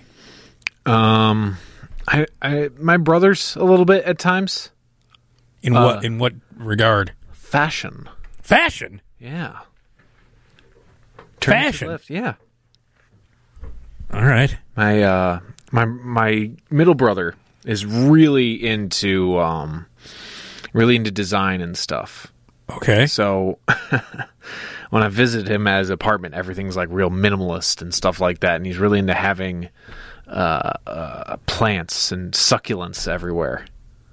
Jeez. But he's he's really talented, but it's because he's got that discerning eye. People who have that sort of graphic artist thing going on in their heads, Yeah. They they can do incredible work, but they are uncompromising. They really don't like to compromise because they've got a vision in their head of what something should look like and what it should be. And if it's not that, they get a little bit testy. Okay. But uh, yeah, fashion. All right. Get a little snobby in the get a snobby in the fashion world. Uh, that's a, that's a world that I think is filled with snobs. That would be my guess. Mm-hmm. Yeah. I'm not gonna lie. I, I don't know if you've ever. I, I've watched the Met, that Met Gala. Uh, know, yeah, do- yes. where everybody Yes. dresses up and everything like Yeah. that. Biggest waste of time I've ever seen. Yeah. I think it's. I mean, good for them. Whatever. I, you know, different strokes. At the end of the day, who cares? The- It doesn't hurt me. Some of the stuff they wear is hilarious, though. It is. It is. And uh, who want? You know, it's like, oh, who are you wearing? Who are you wearing? Vera Wang or something? Well, like I mean, that, that's at every award show. know? everywhere. Oh, yeah, just cut. Cut the crap. Every award, sh- but that's part of it, man. D- The Oscars could be an hour and a half if we just cut half of that. But that's neither here nor there. That's neither here nor there right now. That's part of the fun of watching the the Oscars is watching the the you know the interviews beforehand and what they what are you wearing and all that stuff. I think that's part of the fun. It's only once a year, man. You know. So, although Ryan Seacrest is uh, is pretty annoying.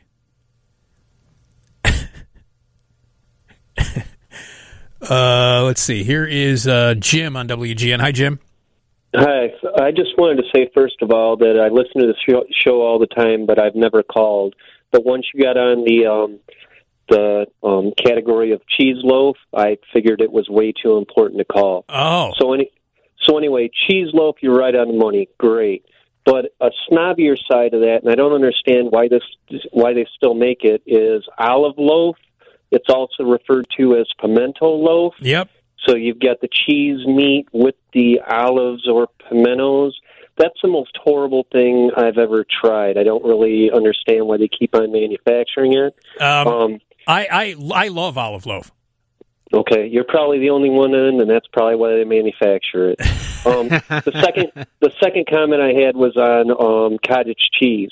I think cottage cheese is pretty consistent as long as it's chilled or cold.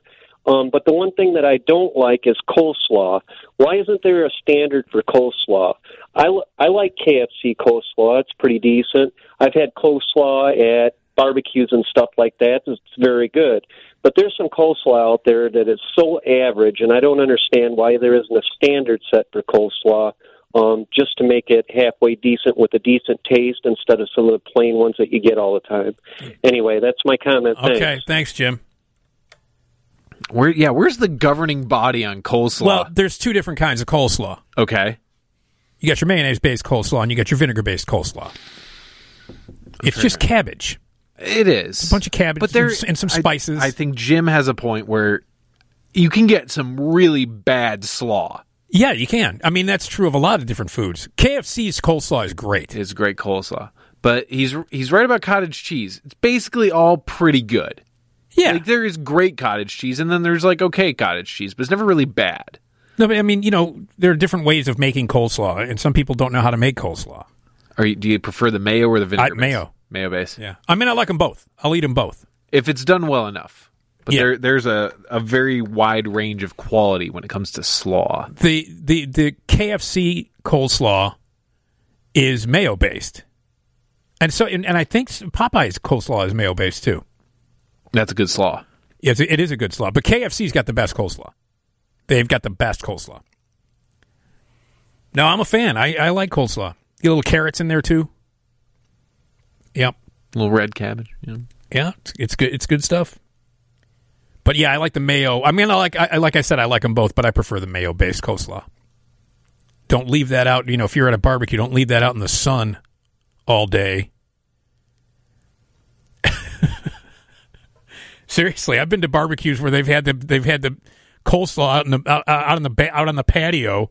It's like 80 degrees outside, and you're like, I'm not eating that coleslaw. Hey guys, I brought you a bowl of warm coleslaw. Yeah. So it's terrible.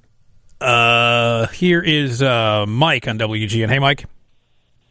Yeah, hi. I've become uh, very picky about types of wine that I drink. I only drink the high alcohol wine, mainly because it's dry. Matter of fact, that's the one way you can tell if wine is sweet or dry without even tasting or even smelling it. The higher the alcohol percentage, the drier it is. It's a, it's a fact. Believe it or not. Okay. That's interesting. And sweet wines are just cheap crap like Ripple and Boone's Farm from many years ago. They're, they're like Kool Aid with a bunch of sugar, you know? Yeah. But dry wines, there's a type of wine uh, you can find in the Chicago area called Taylor. 18% alcohol. They got port wine and cream sherry instead of 18%. It's a good butt kicker if you want to get to sleep. Yeah. all right. All right, Mike. There you go. now that is a that that the world of wines snob. Yeah. Yeah. Being a bar back at a at a high end steakhouse, you learn a lot about wine. Not not that I did not know that though about the the dryness and the alcohol content being correlated, but um, Just you know, you want to you want to talk about a wine snob. Paul Giamatti's character Oh, in in, uh, in Sideways. Sideways. big wine snob. Uh, my favorite, my favorite, one of my favorite moments in that movie, and again, one of my favorite movies of all time, is with Tom when they're doing wine. They're at a, they're at a you know they're at a vineyard and they're doing a wine tasting, and uh, he's like, okay, now smell it, you know, and he's trying to teach him how to you know swirl the swirl the wine around, let it breathe, get your nose in there, and all that stuff. And then like he's teaching him how to do this. Thomas Haden Church is doing it, and then they take a sip of the wine. And he goes, "Are you chewing gum?" oh man, I love that movie. Wine, wine, wine. I love that movie. All right, uh, hang on. Let's take a quick break here. When we come back, we'll jump back into more snobby things. If you want to be a snob, be, be a snob. 312 981 7200. All right. Hey, it's Nick Digilio, live in the Skyline studio here on WGN.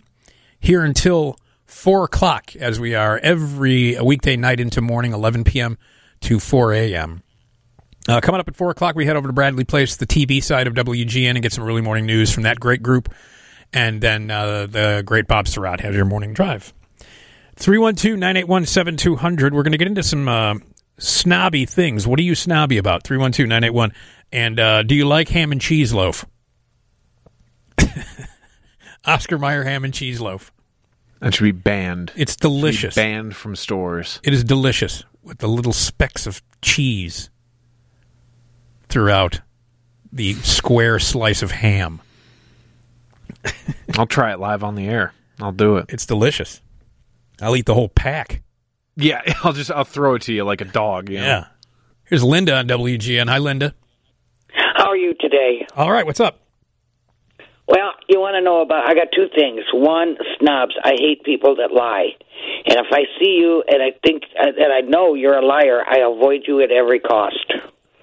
Okay. I don't think I don't think My that second- I don't think that's outrageous. oh, I've met a few. But the second thing is cottage cheese. I usually get the small curd, and then you chop up little pieces of onion and green pepper and put in it. Oh, that sounds good. Sure that tastes is. I'm sure that tastes great. Yep. And then a little bit of salt. Okay. But you put that in there. Sometimes you can even put little pieces of carrots in there too. But green pepper and onion is all I ever use. Okay. Okay, Linda, thanks. Thank you, Take hon. care. Have a good night. All right. 312-981-7200 is the phone number. Robert's on WGN. Hey, Robert. Hey, good morning, Nick. Um, you want to talk about snobs? Harley Davidson. Oh, Harley Davidson riders. Yeah, yeah, yeah, yeah, yeah. I own a BMW 1000, and uh, oh, they they just frown upon you if you're driving, as they call it, rice burners. Mm-hmm. But uh, and and a BMW is actually made in Germany. You're right. To those to the to, to the Harley Davidson guys, but you talk about snobs, they are. Yeah, I, uh, I've I've heard that. I've actually encountered that too, Robert. Yeah. Oh my God! And they just look free. And, and I always give them crap. I say, hey, you know, Yeah. by the way, your motorcycle now is built in Japan. You Right. dumb, you know. Right. But uh, as far as food goes, I'm like you, Nick. I hate liver, but I love liver sausage. I love liver. And I- Love I, liver I- sausage. And I also love liver. Oh, see, you like li- I don't like liver. And as far as doing crazy things, I got busted in 1979 for having sex with a Coca-Cola machine. Okay, Robert. Uh, we're going to end Now on there that. was a We're lot gonna- of drugs. There was a lot of drugs Yeah. that were Okay. involved in that. All right, we're gonna the we're, we're gonna we're gonna end on that note. Robert, thanks for the call. Did you expect to hear that sentence this morning? You I know, got I'm- arrested in 1979 for having sex with a Coke machine. Is that is that a is that a sentence that you normally hear? Now, believe it or not, believe it or not, I did because he's told me that story before. Oh, Robert. Did he just need to tell it on the air? Is that what the. I, you know, well, he's tying it in, I think, with the guy who jumped into the Bass Pro Shops. oh, I see. He's trying yeah. to tie it. It's a little different. It's a little different. I mean, the guy, as far as I know, did not uh, copulate with the fish, but Right. hey, you know, He said there were a lot of drugs involved. I can only imagine. Yeah. I can only imagine. All right, you ready for some things that snobs say? Yes. Books are just better than Kindles. God, I've said that. I've well, yeah, I don't think that's a snobbish thing to say, and I agree with it. Well, I could see where it would be a little bit snobby because, you know, who cares? You're reading the book anyway. Yeah, but I like books. I like the physical. It's I, I well- like to have a physical book in my hand when I'm reading. Listen, it is fine to have. I have that same preference. I love having the book in my hand, I like especially smell the book. Yeah, I've got a copy of that Beastie Boys book, beautiful hardcover. Yeah, you know, that thing weighs forty pounds. does I I beat someone to death with it the other day. Yeah, uh, and you know it's it's nice to have a nice big beautiful book, especially if it's in hardcover or something like that. But if you're just reading the latest uh, romance novel with Fabio on the cover, it's just as good on your Kindle. yeah. How about this? Another thing that um, snobs say: "You don't understand me. I'm just on another level." Come on, man. Who who would say that? Snobs. You don't understand me. I'm just on another level. You've never said I've, No. You've never gotten to that that point. No, of course not. I would never say that. Can you think of the snobbiest thing you might have said to someone? The worst time you've I, ever had to you know, be, it was probably when I was. It was probably when I was in my twenties. My my guess. Mm-hmm. It's a very snobby time. Yeah, I was probably in my twenties when I said. I don't know what. I'm in the thick of it. I may have. It may have been like you don't know what you're. It was probably about a movie or something. I was like, you don't know what you're talking about. I know so much more than you do about movies. It was probably something along those lines. Ninja 3 The Domination is a Great movie. masterpiece. Yeah. You don't know what you're talking about. It's on another level. Yeah. All right. How about this? You have to go back to nature for a better perspective. You know. A little snobby. I mean, they're not wrong on a certain level. Yeah. Nature's fun. Um, how about this? Two more things that the snobs say. Classical music is more intellectually stimulating. No. Not that I don't like classical music, but I would never say that. You know what's intellectually stimulating? Yes. Little Rick Wakeman. Yeah. That's intellectually stimulating. Oh, yeah. People would love it when I was at Ricochet's and I would play Close to the Edge. Just such a jerk. And You and I. I would play And You and I, which is 18 and a half minutes long. You're probably lucky that you were a regular. And they were just like, well, we can't kick him out because he's just going to keep coming back. he can't, he can't kick him out because he's going to spend a ton of money today because Yeah. he's a drunk. Listen, I got kids I got to put through college. That's right. And this guy's going to put my kid through college single handedly. And if it means I have to listen to Closer to the Edge a couple of times Yeah. every week, I think I'll pay for that. Oh, it was more than a couple of times every, every every night. But I'll never forget the time that the the the guy played the the the entire long version of of uh, Autobahn by Kraftwerk. I, and I was like, "What the hell?" That's like twenty five minutes long. It's an entire LP side. It's 20, 25 minutes. After about seven minutes, we were like, "What?" You feel like you're on the Autobahn. Oh, it's ridiculous. like- and then it just kept going and kept going and kept going, and people were looking at each other in the bar. Not sure how much time has passed. And but I will say this: it did increase drink sales. listen, if I got to sit here for 25 minutes and listen to this crap, give me another shot. You're not a Kraftwerk fan? Not for 20. I don't want to hear the 25 minute Autobahn. Fair enough. I mean, it's a it's a repetitive song as it is in the five minute version.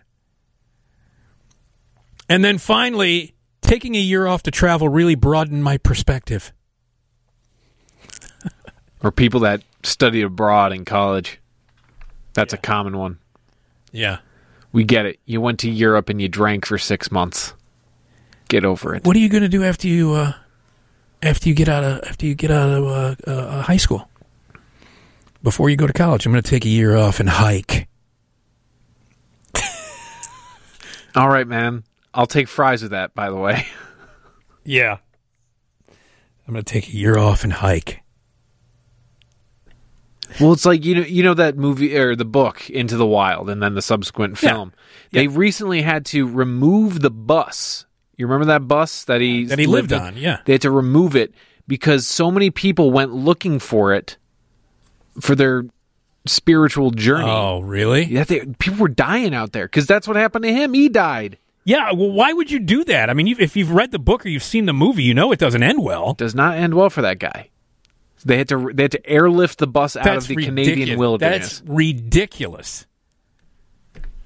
That's completely ridiculous. Uh, but I, I, I always like the uh, I'm going to take a year off and hike. That's always my favorite. I'm going to see the world. I'm going to ride the rails. Yeah, man. But you know what? Uh, it's not really my thing. But traveling, traveling is a really cool thing, and you know, to see the world is pretty awesome. I've only, I've, the only other place I've been uh, outside of the United States is is Ireland, and it was the best trip I've ever gone on in my life. Um, so I can I can understand why people would find it really satisfying to Yeah. just be out there and learn about what's going on in a different part of the world. But yeah, I still don't. You know, But you like- don't have to be a right. a You don't have to be jerk like, about yeah, it. man, I'm going to hike for a year. I've got my copy of On the Road. Yeah. Oh God. I love that book, but it's a great book. But yeah, uh, but some going to go. Yeah, man, I got my, have my personal copy of On the Road. I'm going to bring with me. Jack Kerouac. It's a great book. Great book, but uh, did you see the movie with uh, Kristen Stewart? I did. Loved it. I love her. I love her. She's she's so good. All right, uh, we've got a few weird stories here. We've got a Louisiana man who faces charges for swimming in a sporting goods store fish tank. We have uh, unsold Guinness beers being used to fertilize Christmas trees. And a man takes 92 wet sponge hits to the face for a Guinness record. Will people do anything to get in the Guinness Book of Records? Is that the deal? Get hit in the face 92 times with a wet sponge just so you can get into the Guinness Book of World Records? Hey, if you want to jump in here, 312 981 7200. 312 981 7200. Okay, we got some weather. It's going to be hot. Uh, it's going to suck. Uh, Tuesday and Wednesday, mixed sun and clouds by day, partly cloudy at night, hot and humid days, and warm, humid nights. Thunderstorms on Tuesday afternoon and evening, and they're also possible on Wednesday afternoon and evening.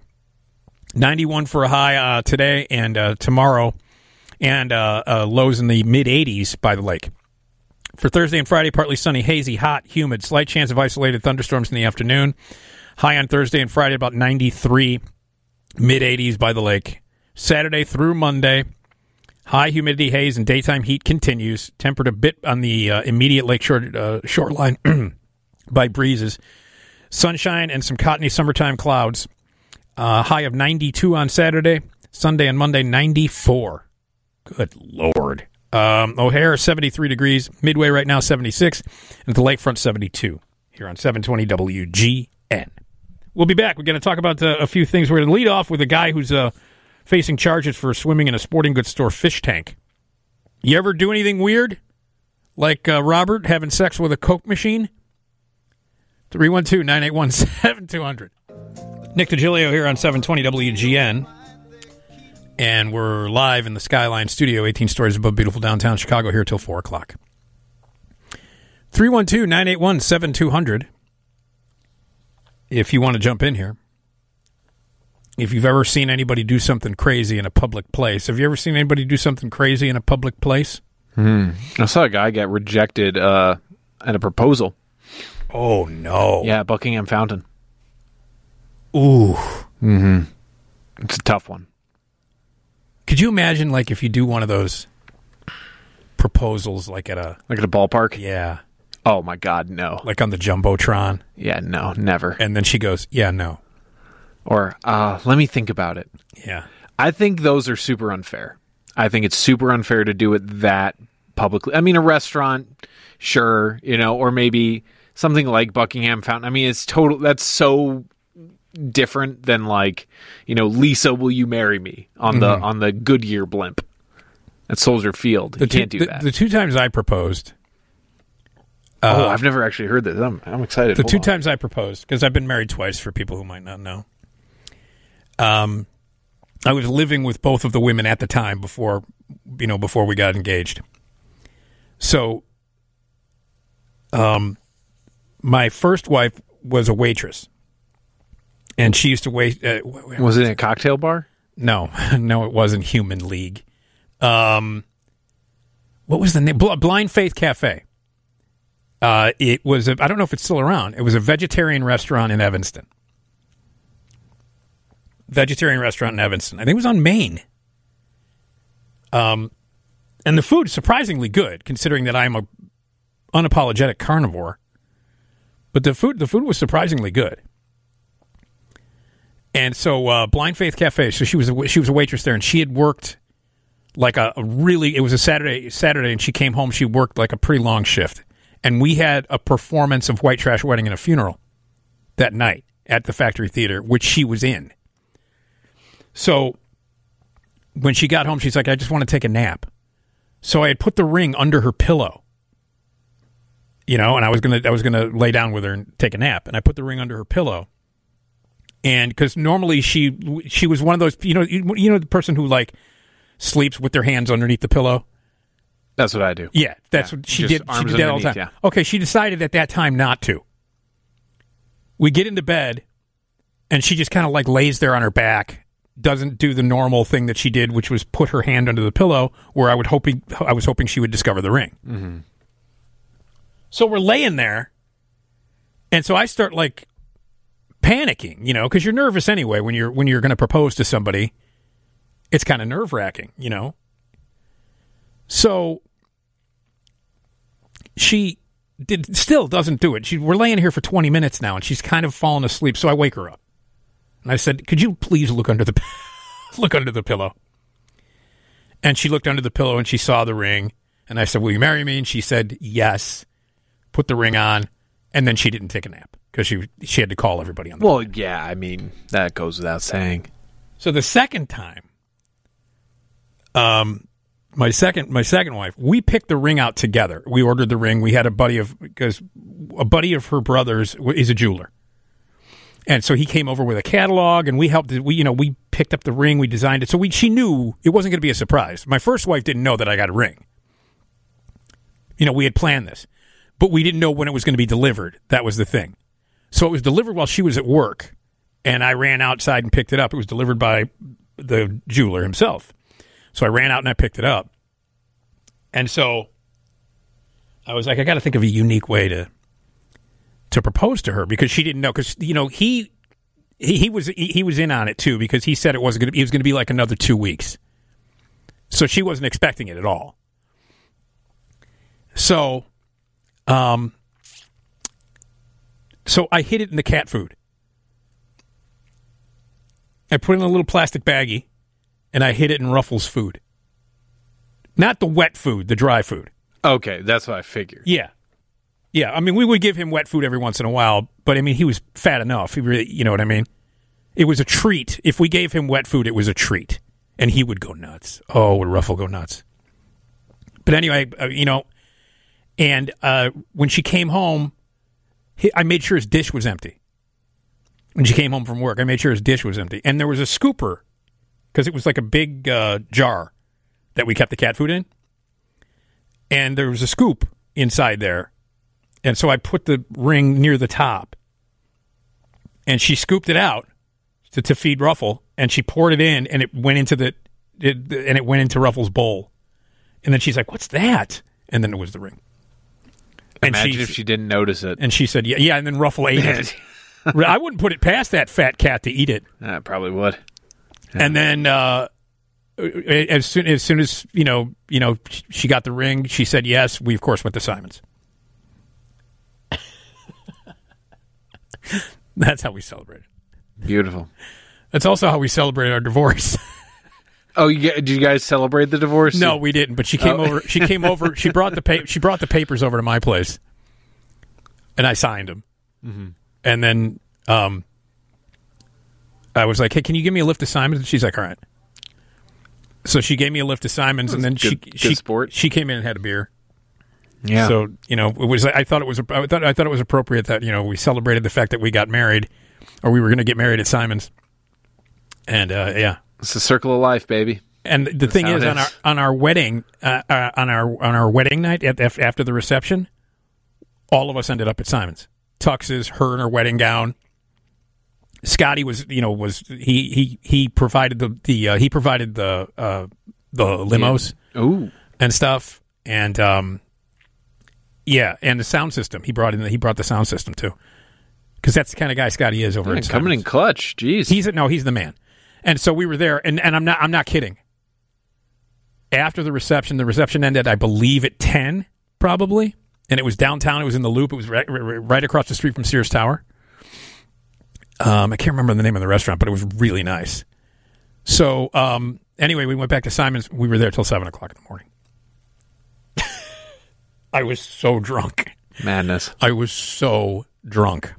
We got poured into a ca- we got poured into a taxi, both of us. Woke up the next day.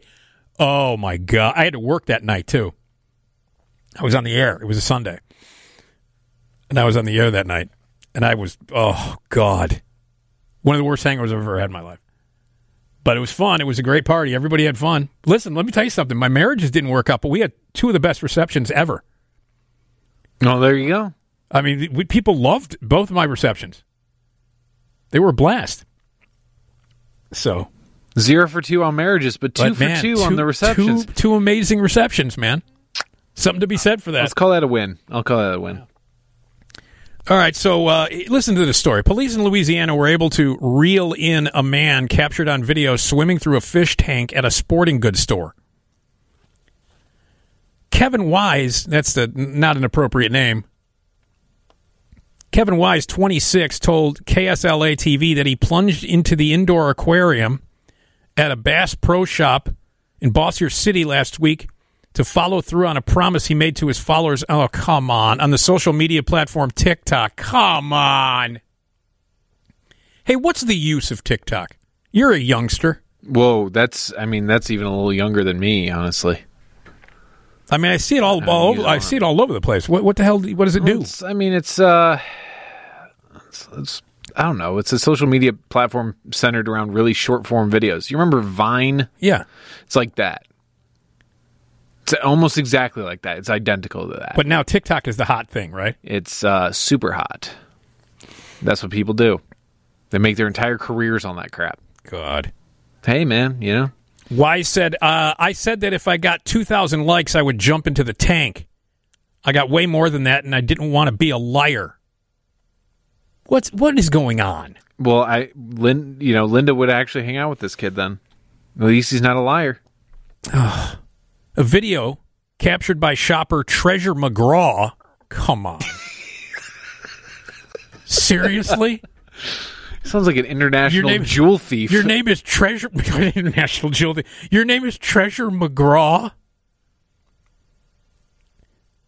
Come on, man. Uh, video captured by shopper Treasure McGraw showed Wise swimming through the tank before climbing out and running from the store with wet clothes.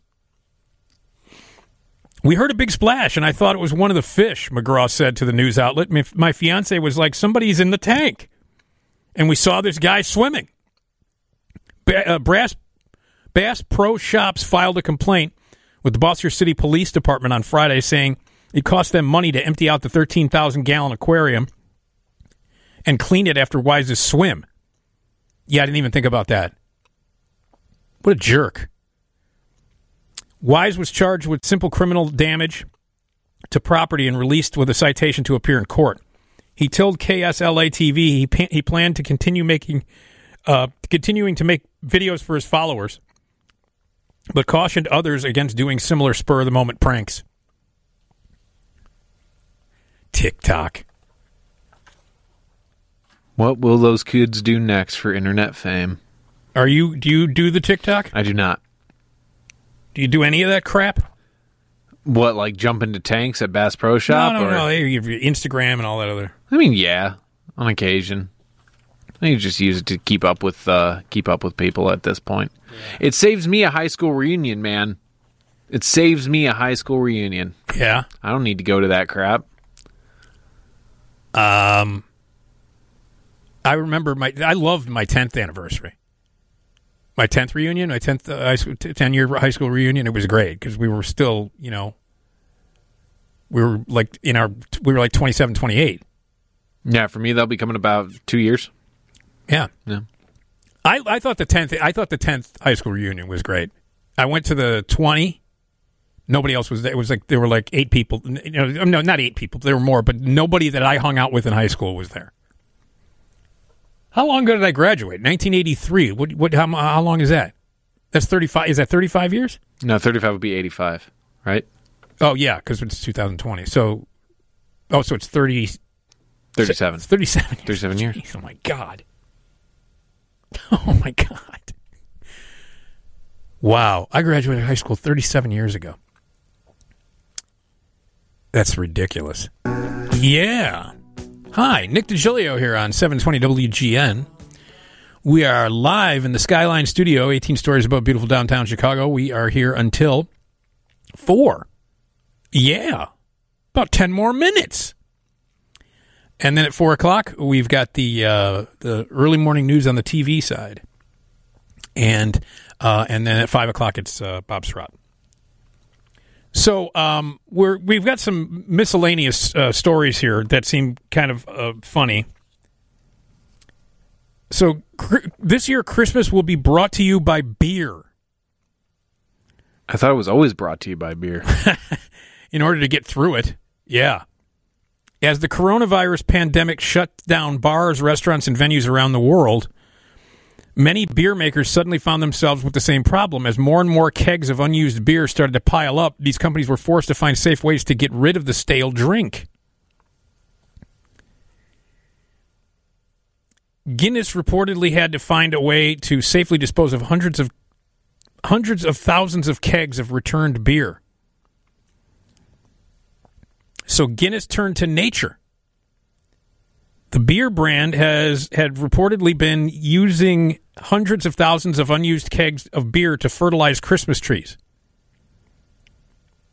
I hope they explain how how somebody discovered that that you can fertilize Christmas trees with Guinness.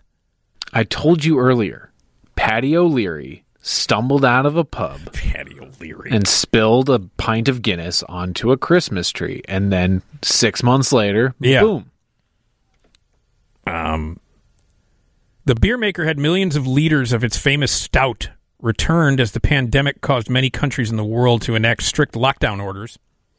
The Independent reports the company also had to significantly reduce its operations in order to maintain its yeast stocks. According to the news outlet, Director of Operations for Guinness, Aidan Crow, of course his name is Aidan, um, said it's been a tough time in the brewery, but it's been a much tougher time if you're trying to run on trade outlets in this part of the world. That's why it was very, very important uh, right from the start of the lockdown to support the on trade as much as we could. That's why we took the decision to bring back all of the beer from the on trade.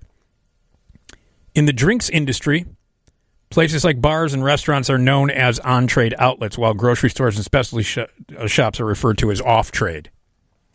Unfortunately, taking the beer back left Guinness with a problem how to safely dispose of the product in an environmentally friendly way. Especially considering the fact that Guinness reportedly took back hundreds and thousands of kegs. Jeez. That's a lot of Guinness. According to Crow, the vast majority of the beer went to Willow and Christmas tree farms where it's used as nutrients for the plants. So it's used as nutrients for the plants. Yeah, isn't I mean the the, the one of the advertising uh, campaigns for Guinness is it's good for you.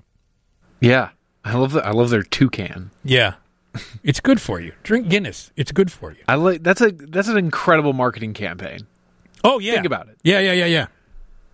Drink our product. It's good for you. Yeah, it's a You got, got any doctors behind that? Stout. It'll put hair on your chest. Yeah. and you'll fight like a man. Yeah. I've uh, consumed a lot of Guinness in my days.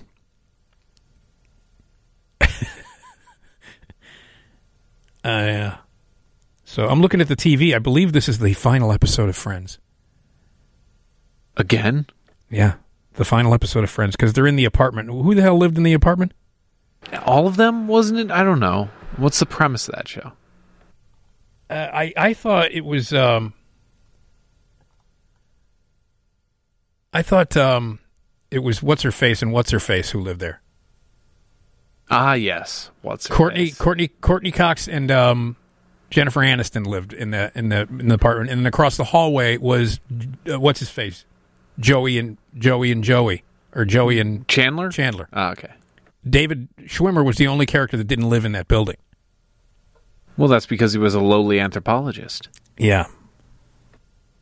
But yeah, this is the last. It's the last. Uh, the last episode. They seem to be. Jennifer Aniston is losing it. How long was that show on? Like 10 years. God, really? At least. Um, probably started around, what, 1994? Oh, it was se- definitely nineties. Yeah. Definitely started somewhere around like 94, 95. Probably ended in 2004, 2005, Yeah. somewhere in there. I'm no expert. Well, it's on every morning at three thirty. I guess they're. So does that mean tomorrow they're going to start with episode one? I've always wondered that about reruns. Do they just show a random? Sometimes it's random. because you never you never catch the same Seinfeld episode twice in like a week or like any or even a month really. Yeah. But it feels like there's a I cycle. do. Yeah. Well, I mean, who are we talking about here? The amount of Seinfeld I watch is just disturbing. All right, how about this? An Idaho man with more than 150 Guinness World Records to his name took 92 hits to the face from wet sponges to break his latest record. 150 world records. This guy, David Rush, who breaks Guinness World Records to promote STEM education. Oh, okay. Okay, that's cool. Created a video for the Ada Community Library Summer Reading Program, which took its presentations virtual this year due to the COVID 19 pandemic, and broke a record for his talk on growth mindset. The video features Rush recounting his journey from having zero Guinness Book of Records uh, at age 30 to amass more than 155 at age 35. At the close of the video, he breaks the record with help of neighbor Jonathan Hannon. Hannon threw 106 sponges in one minute of time, and 96 of them made contact with Rush's face to break the record, which previously stood at 76.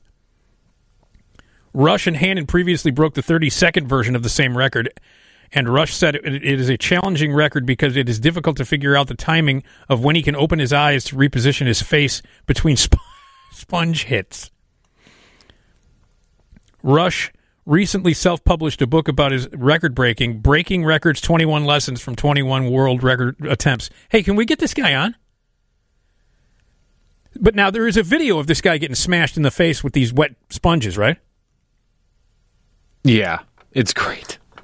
Oh, I got to see it. Yeah, and again, the book is called Breaking Records 21 Lessons from 21 World Record Attempts. David Rush is his name, Tom. Let's try and get this guy on the air to talk about his, all of the attempts of uh, world records that he's got. He's got over 150 Guinness World Records. They have so many weird. We've talked about this before. They have so many weird world records. People do just the strangest thing in order to be to to get into that Guinness book. So he got smashed in the face with the 92 wet sponges. How do you think of that? Hey, I want to break a world record. How about I, how about I get smashed in the face with a with with a sponge? So, all right. Well, there you go. Hey, tomorrow, uh, Dave Jemilo is going to join us. He is the uh, owner of the Green Mill, and we're going to talk about uh, how things are going in that uh, in that industry as the pandemic continues. Okay, it's Nick Digilio on WGN.